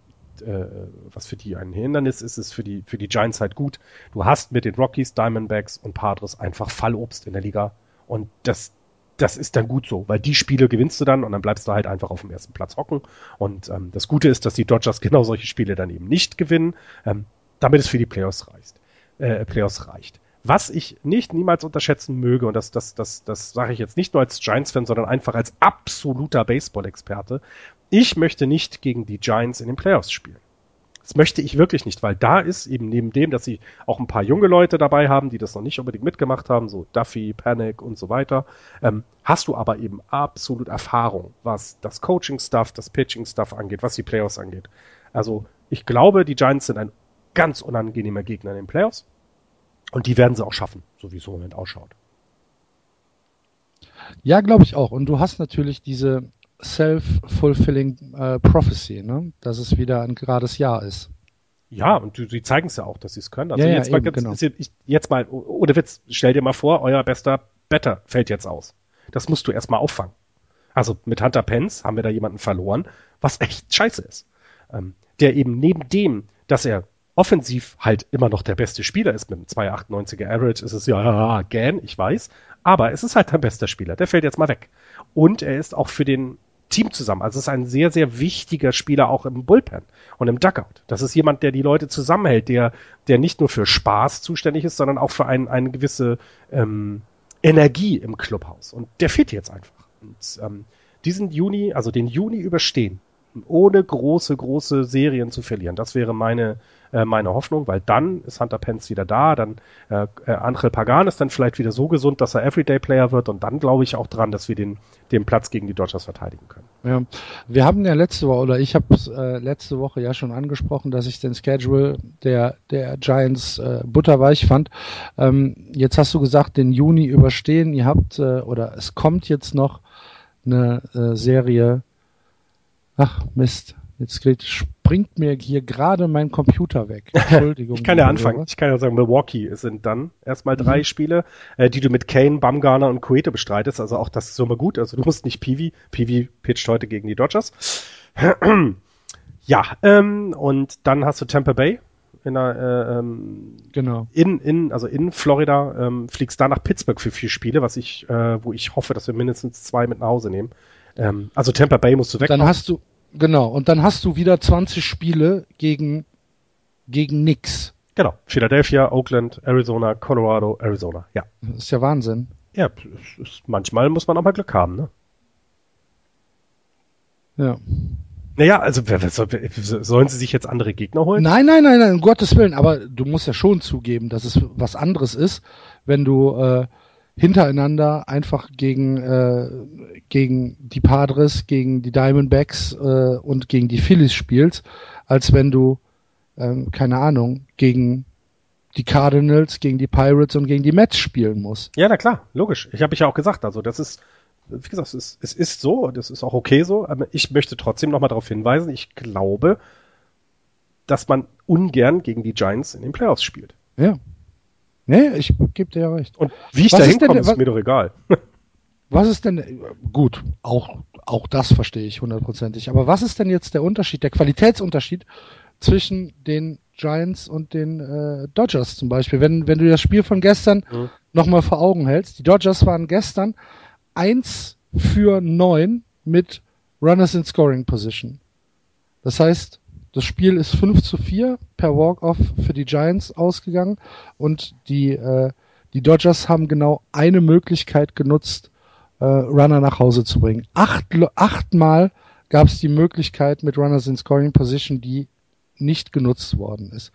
Ähm, das kann als Hinweis auf fehlende Qualität gedeutet werden. Es kann natürlich aber auch ein Hinweis sein, dass ähm, da auch eine Menge Glück bei war. Ich glaube, bei dem Sieg der Giants. Ja, ja, Glück spielt bestimmt auch mal eine Rolle. Absolut. Aber ich glaube Also nicht, nicht Glück im Sinne von ähm, unverdient. Nee, nee, sondern, aber das sondern einfach, den, dass, genau. dass die Chancen des Gegners nicht verwertet wurden. Richtig, genau. Also ähm, ja. absolut. Also ich, also man muss auch sagen, also wenn man sich das anguckt, ähm, ist, äh, sind die Dodgers beim äh, Left on Base, also das ist jetzt nicht Runners in Scoring Position, äh, sind sie sogar sogar relativ gut, also Sie lassen wenig Leute zurück. Das sind ähm, unterdurchschnittlich quasi. Also Pittsburgh, Miami zum Beispiel lassen viel mehr Leute auf den Bases zurück, ähm, wenn sie dann mal da angekommen sind. Und auch die Giants, das weiß ich aus eigener Erfahrung, sind nicht so gut. Ich glaube, ich würde auf das Spiel gestern, dann ist es mal das RISP, genau. Ähm, bei den Dodgers glaube ich, ähm, sind die Lücken zu groß, was ähm, einmal das Pitching angeht. Ich glaube, da haben die Giants eben den Vorteil, dass sie mit Cueto, Samacha und Madison Bumgarner eine, ein, ein 1, 2, 3 Punch haben, den die Dodgers so im Moment nicht haben. Da kann ja noch was wiederkommen, aber im Moment ist der halt nicht da. Aber In, die Dodgers haben bessere Pitching-Statistiken als die Giants. Ja, aber ja nicht, also ja, aber ja nicht jeder Einzelne. Also insgesamt vielleicht, aber das liegt auch daran, weil Kershaw so gut ist. Aber so insgesamt ist der 1-2-3-Punch von den Giants auf jeden Fall besser als der 1-2-3-Punch von den Dodgers. Das ja gut, also du hast Clayton Kershaw, absolutes Ace. Kenta Maeda spielt eine, eine sehr, sehr solide erste Saison. Und ja, Scott okay, Casimir hat 452er ja, Scott, daneben. Ne? Scott Casimir ist dann, ist dann, fällt dann schon so ein bisschen ab. Aber als Team haben sie ja eine richtig gute, einen, einen, einen richtig guten äh, Wert. Mhm. Also sie haben ein Team ERA von 3,37. Das ist ganz wunderbar. Ja, ja, absolut, absolut. Ähm, also äh, 3,55 von den äh, äh, äh, Team ERA von den von den Giants. Ne? Also das ist auch jetzt nicht so schlecht. Ein VIP von 1,22. Also ähm, ist ich, ich glaube einfach, dass es tatsächlich dieser 1-2-3-Punch der, der Giants etwas stärker im Moment noch ist. Das darf man nicht vergessen. Es kommen ja noch wieder Leute wieder ähm, und auch die Dodgers werden noch mal stärker werden. Definitiv gehe ich ganz fest von aus. Aber im Moment reicht es halt. Ähm, was ich bei den Giants auch empfinde, ist, die haben ja jetzt nicht, und äh, da habe ich es gerade gesagt, mit Hunter Pence, der mit 2,98 der Beste ist, was das, äh, was die Offensive angeht. Naja, bei den Dodgers ist es äh, Adrian Gonzalez mit 2,84. Also man sieht auch, dass dort einfach offensiv noch weniger äh, ähm, gebracht wird, als es das bei den Giants ist. Ähm, sie haben einen fantastisch, fantastischen jungen Spieler in ihren Reihen mit Corey Seager. Ähm, alleine deswegen lohnt es sich, die Dodgers anzugucken. Das ist ein, das ist nicht mehr ein Talent, sondern das ist jetzt schon fast ein etablierter Major League Spieler, der wirklich gute Zahlen auf den, äh, für sein Alter auf den, auf den, äh, aufs Scoreboard bringt. Das ist, das ist toll. Das, das macht Spaß. Aber dann dann kommt nichts. Ne? Sie haben gerade Cole Crawford DF8. Das war letzte Woche noch, also nachdem wir aufgenommen hatten, irgendwie mhm. zwei Stunden später äh, gab es den DFA für, für, für Crawford. Wie immer. Wie immer, genau. Wie immer. Ähm, Yassel Puig ist wir hatten noch ganz am Anfang, ich glaube nach, nach zwei Wochen, hat mir gesagt, hui, guck mal, es ist doch der Puig, den man äh, äh erhofft hatte und es ist dann doch nicht geworden. 237er. Ähm, ja, aber er ist ja im Moment auch auf der DL. Ne? Und genau, und er ist eben auch verletzt und äh, im Moment, also Performance kriegst du von Adrian Gonzalez und Corey Seager und dann fällt's ab. Also da kommt nicht mehr viel nach. Ne? Also Tracy Thompson, ähm, das war ganz lustig, gestern war der, ähm, ähm, wie heißt er noch, der, der Thompson-Bruder, wie heißt er noch, Kyle Thompson heißt er, glaube ich, von den äh, Golden State Warriors, war im, im, im AT&T Park und hat seinen Bruder beim Baseballspielen zugeguckt. Fand ich ganz lustig, die Geschichte. Ähm, aber sonst ist bei den Dodgers einfach im Moment nicht viel da. Ne? Also ähm, du, du kannst Elogen schreiben über Clayton Kershaw. 200 Strikeouts hat er jetzt. Acht Walks, war das so? Habe ich das heute Morgen richtig mhm. gelesen? Mhm. Nochmal, 200 Strikeouts und acht Walks. Man überlege sich dies bitte. Ja. Na, 122 Strikeouts, Entschuldigung. Aber er ist jetzt, äh, es ist, ist, der, der, also, Entschuldigung, der ist einfach das Nonplusultra im Moment, was Pitching angeht. Aber danach lässt es halt überall nach. Es ist jetzt nicht so, dass, dass sie komplett versagen, wie du es gerade gesagt hast. Kenta Maeda spielt eine wirklich gute Saison. Ja, aber es ist halt dann hm, auch nur Kenta Maeda, ne? Also, ja. also was man natürlich auch berücksichtigen muss bei den Dodgers ist halt diese Disabled List. Ne? Du hast da mit äh, Brad Anderson, mit Brandon McCarthy und mit ähm, Hinyon Rui äh, hast du Starting Pitcher da drauf, die, äh, die dir einfach fehlen. Äh, Eastier ist auch dann hat, Ja, genau, Andrew Eastier äh, ist ja kein Pitcher. Nee, aber als, als Offensive, in der Offensive fehlt genau, einfach. Genau, der fehlt absolut äh, und Yasil Puig fehlt im, im Rechtsfeld auch. Ja, klar. Ja, also ja, alles, äh, es ist erklärbar, absolut. Also das ist, das ist, das ist mit mit der mit der verletzten Liste definitiv erklärbar. Ähm, es ist halt so ein bisschen immer noch meine Sorge, ne? Also muss ich ja auch ehrlich gestehen. Wenn die Dodgers mal richtig aufdrehen, dann glaube ich auch, haben sie, können sie den, den Giants einfach wirklich richtig gefährlich werden. Und deswegen hoffe ich, ne, dass du dann die Serie gegen die Dodgers musst du gewinnen. Gegen die Rockies und Diamondbacks und Padres mache ich mir keine Sorgen und dann kommt es auch in die Playoffs.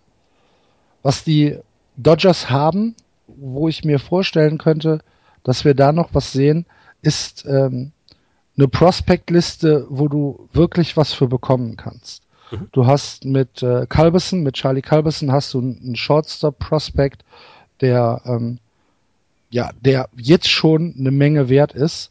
Äh, du hast mit Mika Johnson einen Second Baseman, der sicherlich richtiges Trade-Potenzial ist. Und du hast mit äh, Luis Alvian, mit Zach Lee und mit Ross Springling äh, Pitcher, die dir auch richtig was geben können. Und ich glaube, da äh, müsste man mal gucken. Ich könnte mir vorstellen, dass wenn die Dodgers bis zum All-Star Break in Contention sind, wovon ich einfach mal ausgehe, dass wir da äh, auch noch Bewegung sehen werden. Die Frage ist, was willst du holen? Ne? Also was, an welcher Stelle musst du jetzt? Ich glaube, ich glaube, das dass so du, dass du so ein äh, Nummer Nummer drei, vier, fünf Spot in der in in der Rotation immer noch neu besetzen kannst. Ja, absolut.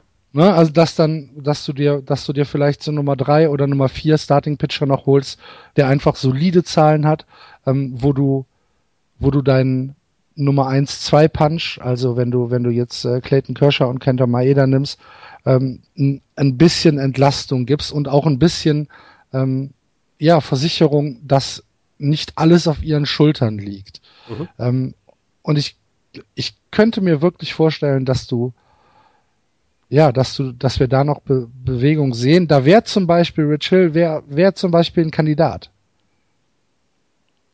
Ne, wenn du, wenn du da, Ahnung, äh, Mika Johnson und, und Zach Lee äh, von mir aus abgibst oder oder von mir aus auch den Calverson, ähm, dann dann könnte ich mir vorstellen, dass du, dass du da, äh, ja, dass du äh, jemanden holst, der dein, deine Rotation in der Tiefe verstärkt. Ich rede jetzt nicht von einem Ace, weil einen hm. Ace brauchen sie nicht. Nee, nee, genau. Das glaube ich auch nicht. Ich weiß aber nicht, ob es, ob es, ob es ausreicht tatsächlich, weil dafür ist es offensiv auch nicht so gut, ne? Das darfst du auch nicht vergessen. Also du, natürlich ist das. Was natürlich auch mit der DL wieder zu tun hat. Ne? Ja, aber die kommen ja nicht alle wieder. Also, ja, ja. Ne, das ist, genau, das ist das, das ist das große Problem. Das, das, deswegen, also, vielleicht reicht es ja mit dem Pitching so aus und du gibst dann eher Prospects ab, um im äh, äh, Outfield jetzt äh, Puig zu ersetzen oder im Andrew Ethier zu ersetzen, ähm, damit du offensiv einfach ein bisschen, bisschen aus dem Quark guckst. Ich meine, die haben der Betting Average, ne? 28. Hm. Nochmal, 28. bei den Dodgers. Der. On-Base, das On-Base Percentage, 24 und das Slugging Percentage ist äh, 28. Äh, also das, das, du, du hast recht, also so diesen, diesen Spot zu besetzen, ist, das ist keine schlechte Idee, aber ich glaube, sie müssen eher was in der, in der, in der Offensive, was das Average angeht, äh, tun. Und ähm, da wüsste ich jetzt aber auf die Schnelle nicht, was dir da sofort helfen kann. Das tut mir total leid. Also ich, ich kann nicht sagen, geh dahin und, und, und hol dir das, dann, dann bist du auch auf die, auf, auf der Stelle besser. Das, das äh, ich habe jetzt auch gerade mal überlegt, wo du das gesagt hast, und mir fällt jetzt auf der Stelle auch niemand, niemand ein, wo ich sagen könnte, der hilft dir und ist loszueisen. Ne, weil das sind ja noch zwei, das sind ja zwei verschiedene Dinge. Das ist es eben Ein, auch, genau. Einmal brauchst du, brauchst du jemanden, der dann direkt den Impact hat, wenigstens für das, für die zweite Saisonhälfte. Ne, der muss ja keinen Siebenjahresvertrag kriegen, aber für die zweite Saisonhälfte muss er einen Impact haben und so einen Spieler dann loszueisen. Ich stelle mir das schwieriger vor, als halt eben einen Spot-Pitcher zu, zu bekommen. Ja, aber der hilft dir vielleicht eben nicht so sehr. Naja, naja. ich finde, das ist, das hast du genau angesprochen, denn das Problem ist ja, du gibst ja gute Prospects weg, die dir vielleicht in drei Jahren helfen. Genau. Dann guckst du dir deine, aber es ist halt Kader trotzdem, an. Aber es ist eine Flexibilität, die die Dodgers in der Hinterhand haben, was ja für so eine Franchise wie die Dodgers, die ja erstmal äh, Money-Build sind, mhm. nicht so selbstverständlich ist. Das ist, also da hatten sie ja auch, das muss man ja auch sagen, in den letzten äh, äh zwei Jahren haben sie ja sehr viel richtig gemacht. Ne? Es gab ja eben diesen, diesen Trade mit den Red Sox, wo, wo viel auch kam und dann haben sie ja auch wirklich große Verträge, aber dass sie zum Beispiel mit Zach Greinke nicht mitgehalten haben, ist, glaube ich, auch auf ein bisschen Wandel in der Franchise selber ähm, zurückzuführen, dass es eben darum geht, ähm, nicht win now, sondern wir müssen halt immer in Contention bleiben. Das Gute ist ja, dass du mit den Giants immer jemanden hast, mit dem du dich um diesen ersten Platz kappeln musst. Du kannst mhm. dich nicht ausruhen. Ich glaube, das ist schon immer so gewesen, also in den letzten Jahrhunderten ja quasi. Ich meine, diese Rivalität ist ja mit die älteste im Baseball, Giants und Dodgers, die kommt ja noch aus New York. Ähm, das, ähm, das macht es nicht leichter und der Markt macht es nicht leichter. Das, was für die Angels gilt, gilt ja für die Dodgers sogar noch mehr. Ich meine, geh mal, geh mal hier durch Hamburg du siehst entweder New York Yankees Caps oder Los Angeles Dodgers Caps. Das ist so. Das ist halt eine Marke, ja, aber die, ob die Leute wissen, was sie da aufhaben. Nein, nein, aber die Marke ist halt einfach viel, noch viel mehr, leuchtet noch mehr, als es des, der Angels tut. Und das heißt, sie haben noch weniger Chance zu sagen, ach, guck mal, wir machen jetzt mal zwei Jahre Pause.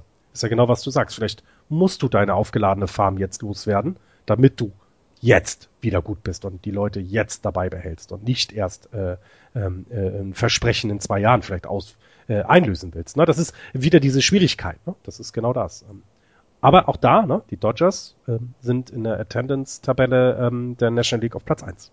Also ja. ähm, 2, irgendwas Millionen Menschen gehen in Los Angeles äh, regelmäßig zum Baseball. Also die ähm, äh, Angels haben irgendwie 1, irgendwas Millionen bisher gehabt an Zuschauern und die äh, Dodgers sind bei 1,4 Millionen. Also das ist, das ist, die gucken sich das trotzdem an.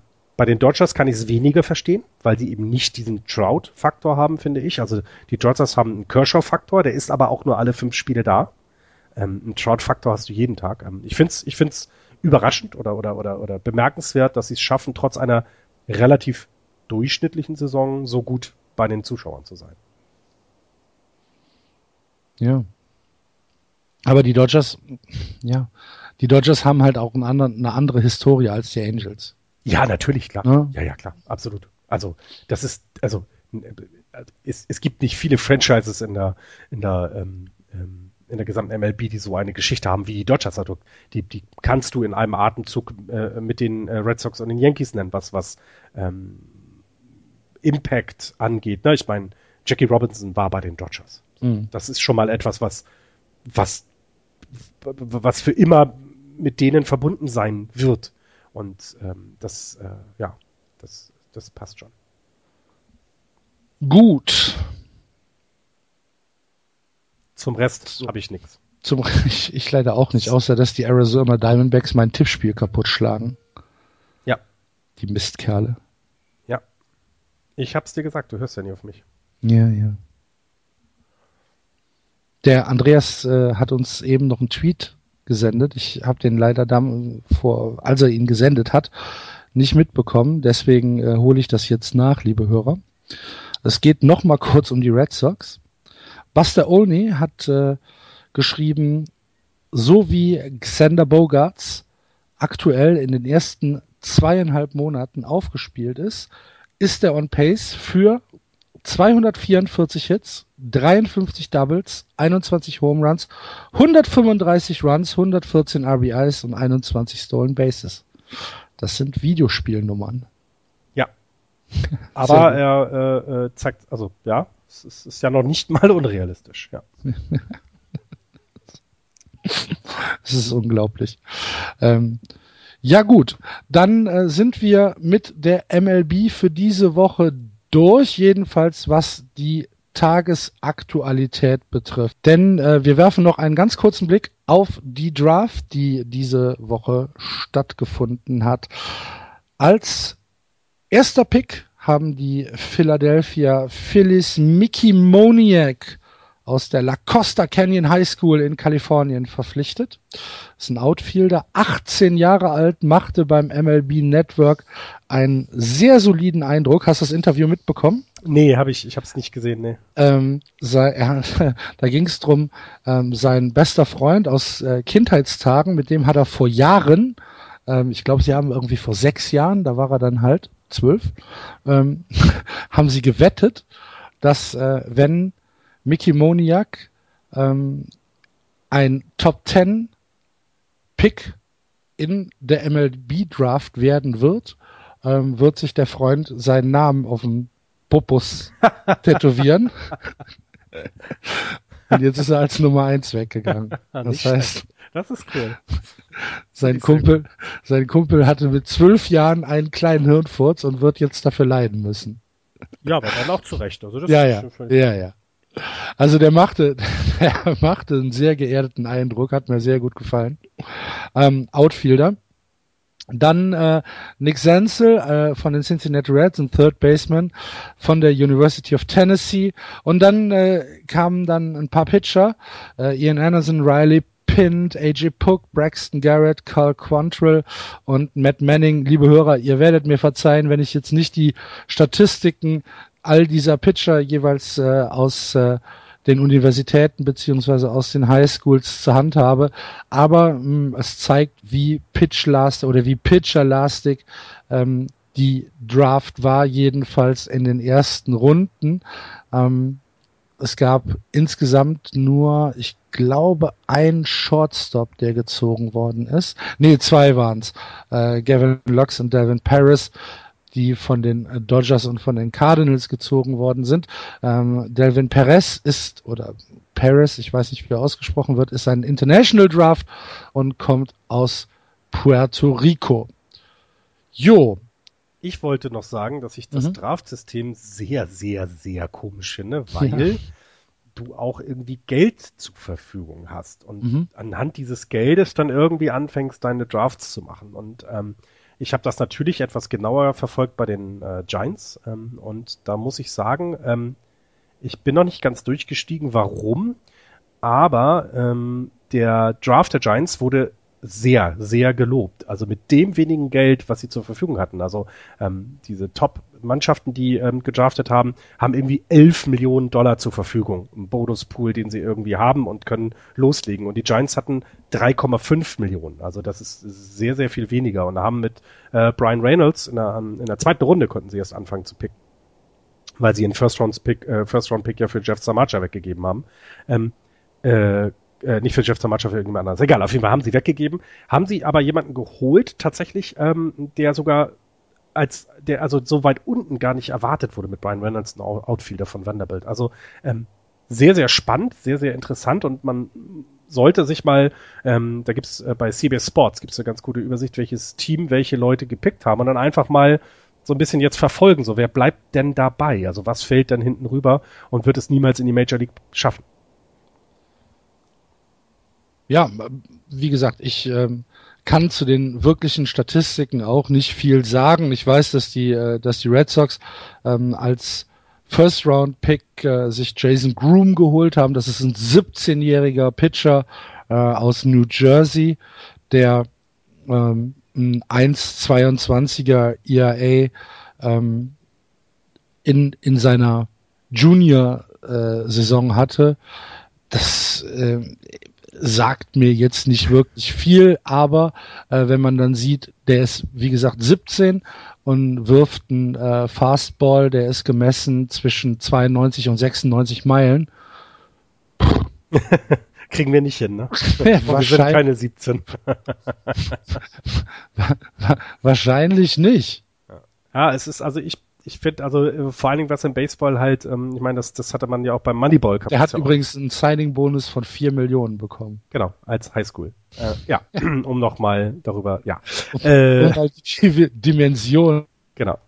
Ähm, ich glaube, sie hatten es damals bei ähm, Moneyball in dem Film, wird auch der Draft so ein bisschen äh, nochmal dargestellt und ist, äh, es ist ja nicht der Impact, wie du es ganz am Anfang auch gesagt hast, wie in anderen Sportarten, dass dir diese Picks sofort helfen aber es ist zum einen dann immer mal wieder Trade-Material, dass mhm. du eben solche Leute äh, die Rechte daran äh, traden kannst, dass die Leute dann ähm, dafür abgeben und ähm, oder du, du, du zurück Leute bekommst, die sofort helfen und eben Picks abgeben kannst.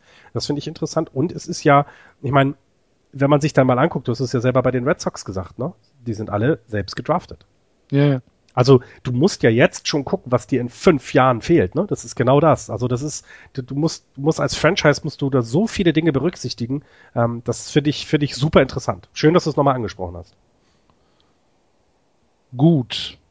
Dann äh, blicken wir noch ganz kurz auf die Bundesliga mit den Ergebnissen, so wie sie uns bis heute vorliegen.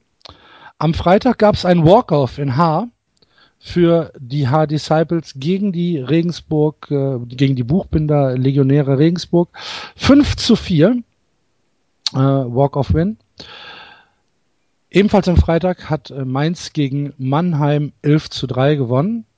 Äh, dann gestern das erste Spiel Hamburg gegen Köln 5 zu 3. Das zweite Spiel 5 zu 1 für äh, die Cardinals, also 1 zu 5. Also ein Split zwischen den äh, Steelers und den Cardinals. Und wer hat bei den Cardinals gepitcht? ja, das zweite Spiel pitcht halt immer der Ausländer, ne? Genau. Und schon gewinnen sie es, ne? Das ist ja, das ist äh, also wirklich die äh, die Cardinals kannst du wirklich einteilen in erstes Spiel, zweites Spiel ja. und es sind zwei verschiedene Mannschaften. Das ist, das sieht man dann auch an an so einem Beispiel kann man sehen, wie unglaublich enorm wichtig das Pitching ist. Mhm.